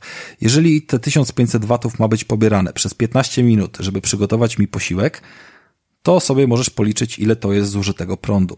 Jeżeli mam to samo zrobić w piekarniku, to będzie to odpowiednio więcej, bo ten piekarnik musi się jeszcze najpierw nagrzać całą no, swoją wewnętrzną przestrzeń. To zależy, czyli potencjalnie dwa razy mniej prądu możesz zużyć, no. I ten piekarnik zwykle ma większą moc. Zwykle piekarniki potrafią się rozgrzewać do 240, zwykle jakby, wiesz, owszem, no jakby to jest wszystko, wiesz, y, do przeliczenia, do, do, do sprawdzenia, do zmierzenia, ale ogólnie ten airfryer powinien y, zużywać mniej w kontekście, jeżeli nie chcemy na przykład go użyć do trzech elementów oddzielnie dania, czyli trzy razy go odpalić, a w piekarniku byśmy to zrobili raz korzystając z dwóch platform na przykład, nie, góra-dół, tylko po prostu w kontekście takiego dwuosobowego posiłku, nie? Co więcej, dzisiaj też korzystając z tego właśnie, że mówiłem, że tam jest ta mm, taka drabinka, tak, podwy, podwyższana, która, która pozwala y, tam układać sobie na tym mięso i tak dalej, to dzisiaj w inny sposób jakby z tego skorzystałem i na dole po prostu ułożyłem kilka tak y, plastrów z kurczaka zapanierowanych, tam chyba cztery takie stripsy. One były dosyć y, wystarczających rozmiarów na, na posiłek taki na kolację, a na górze jakieś frytki, czy tam, nie wiem, kulki ziemniaczane, które które po prostu, wiesz, mrożone się wrzuciło z, z tego i dwuwarstwowo, bez problemu poszło takie danie, którym się dwie osoby najadły, więc e, naprawdę spoko. Mm, co więcej, jeżeli chodzi o użycie tłuszczu, ja robiłem zarówno e, kurczaka, jak i e, te serowe jakby paluszki panierowane, bez używania jakiegokolwiek tłuszczu na wierzch do panierki. I panierka była robiona z cornflakesów zamiast z bułki tartej, bo pokruszone cornflakesy są zajebistą panierką po prostu. Mm, I one naprawdę smakowały świetnie, naprawdę były fajnie chrupiące, nie miały efektu właśnie gumy czy czegoś takiego. E, owszem, pewnie troszeczkę byłyby lepsze, gdyby spryskać je oliwą i tutaj też jakby zamierzam wyposażyć się w taki po prostu pryskający e, jakiś tłuszcz, spray, nie wiem czy on będzie zawierał mm, olej czy oliwę, ale są takie przeznaczone specjalnie do tego specyfiki, żeby małą ilość tłuszczu użyć na, na, na, na możliwość przysmażenia. Natomiast to jest to samo, co możemy stosować do piekarnika, tylko to nam się uda lepiej, sprawniej, szybciej. Mhm. No, znaczy mnie osobiście zainteresowałeś tym. Yy, I powiem to, jest, to, jest to przede że... wszystkim naprawdę spoko pod kątem yy, ergonomii urządzenia, bo tam jest naprawdę piękne, fajne, łatwe w obsłudze i wygodne pokrętło. Pokrętło, które wciskasz, pokrętło, którym obracasz, żeby chodzić po menu i wybierać, a na środku tego pokrętła masz wyświetlacz i nie masz niczego więcej do obsługi, poza guzikiem y, włączania, który jest dotykowy i wybielony, tak, że go nie widzisz nawet gdzie jest. Yy, nie ma żadnego wielkiego... Czyli urządzenie panelu. jest stosunkowo ładne, nie? Bardzo jest ładne w tym kontekście, o ile masz białe sprzęty w kuchni i jakby biały kolor ci nie przeszkadza. E, natomiast patrząc na inne jakieś e, w podobnych cenach e, frytury jakby beztłuszczowe, to one mają na przykład wielkie panele LCD, takie wiecie, świecące jakby samym podświetleniem, wyglądające po prostu jakby były mhm. najtańszą chińszczyzną, ogromne i no po prostu wyglądające badziewnie i to, to, to jest dramat w porównaniu do tego, co tutaj oferuje Xiaomi. Zresztą nie jest jakby niczym trudnym zorientować się, na ile sukces ten sprzęt odniósł. On miał premierę ledwie dwa i pół miesiąca temu i nie ma opcji, żeby go kupić w tym momencie w stacjonarnym punkcie Xiaomi, których mhm. już kilkadziesiąt w Polsce powstało tylko na zamówienie, bo zwyczajnie wszystkie zostały wykupione, a jeszcze tydzień temu przed y, weekendem patrzyłem, że jeszcze jakieś resztki gdzieś tam były, no niestety nie dałem rady, po weekendzie zamówiłem dopiero z dostawą, więc... Y, Ale to tak Rafał jest praktycznie z większą, z większością elektroniki na świecie, więc to, to mnie nie zaskakuje, że, że może tego zabraknąć. Znaczy, elektroniki jak elektroniki. No jeżeli mówimy o rzeczach, które faktycznie, wiesz, gdzieś tam mm, wyczerpują zasoby, to, to jak najbardziej, nie? Wiesz, y, plejki piątki, czy inne jakieś tam y, nowe zdobycze technologii. Tutaj nie ma nic takiego, wiesz, fantastycznego. Po prostu cały nakład się wyprzedał. Po prostu to jest swego rodzaju hit sprzedażowy na świecie w kontekście tej ceny i możliwości, które zapowiada, bo tak się, tak się śmiesznie złożyło, że yy, dwie innej firmy i dużo droższe yy, podobne urządzenia jakby zostały zakupione tutaj przez y, bliskie mi osoby. Kompletnie nie uważam, żeby ujmowały w jakikolwiek sposób funkcjonalności mając 1200 zł wydać albo 800 zł wydać temu, co, co ja kupiłem za 400 i w sumie o to chodzi właśnie, wiesz, decydując się na coś od Xiaomi, szczególnie w kontekście jeszcze tego e, jakiegoś tam kontroli przez e, Wi-Fi czy, czy coś w tym stylu, takiej głupoty, ale jednak dającej satysfakcję, nie? No, czyli, czyli masz po prostu e, fajny, przydatny gadżet, dobry stosunek jakości do ceny, z tego co słyszę? No przede wszystkim, przede wszystkim dobry stosunek jakości do ceny, warto się zainteresować. E, zwróćcie uwagę też na to, jeżeli kogokolwiek to zainteresuje, że e, nawet na głupim Allegro jest bardzo dużo jakby ofert mówiących, że o, frytura Xiaomi, coś tam, jakiś model i tak dalej. I tylko jeden tak naprawdę jest tym, o którym mówię i tym, który właśnie wszedł do sprzedaży teraz, tym, który ma łączność Wi-Fi. Biały, kwadratowy z okrągłym pokrętłem, które daje to menu jakby do, do wyboru. To jest dosłownie dwie aukcje chyba się tylko pojawiły przez tam oficjalne źródła i, i za każdym razem cena była oficjalna, czyli 400. W gruncie rzeczy nawet ona nie ujmuje sprowadzaniu sprzętu z Chin, bo, bo jest taka sama, gdyby ktoś to chciał na siłę szukać oszczędności przez AliExpress i tak dalej. Więc naprawdę oferta jest fajna i w kontekście oszczędności prądu, czy, czy zużycia innych elementów, choćby wiecie, no jakby zrobić frytki w garnku z y, tłuszczem w klasyczny domowy sposób, no to jest zawsze kilka zeta na, na ten litr czy dwa oleju i, i to już to już właśnie jest ten początek oszczędności, który tutaj odpalamy, nie? Pomijając jakby aspekt nawet No pewnie, pewnie. I spoko, interesujące urządzenie.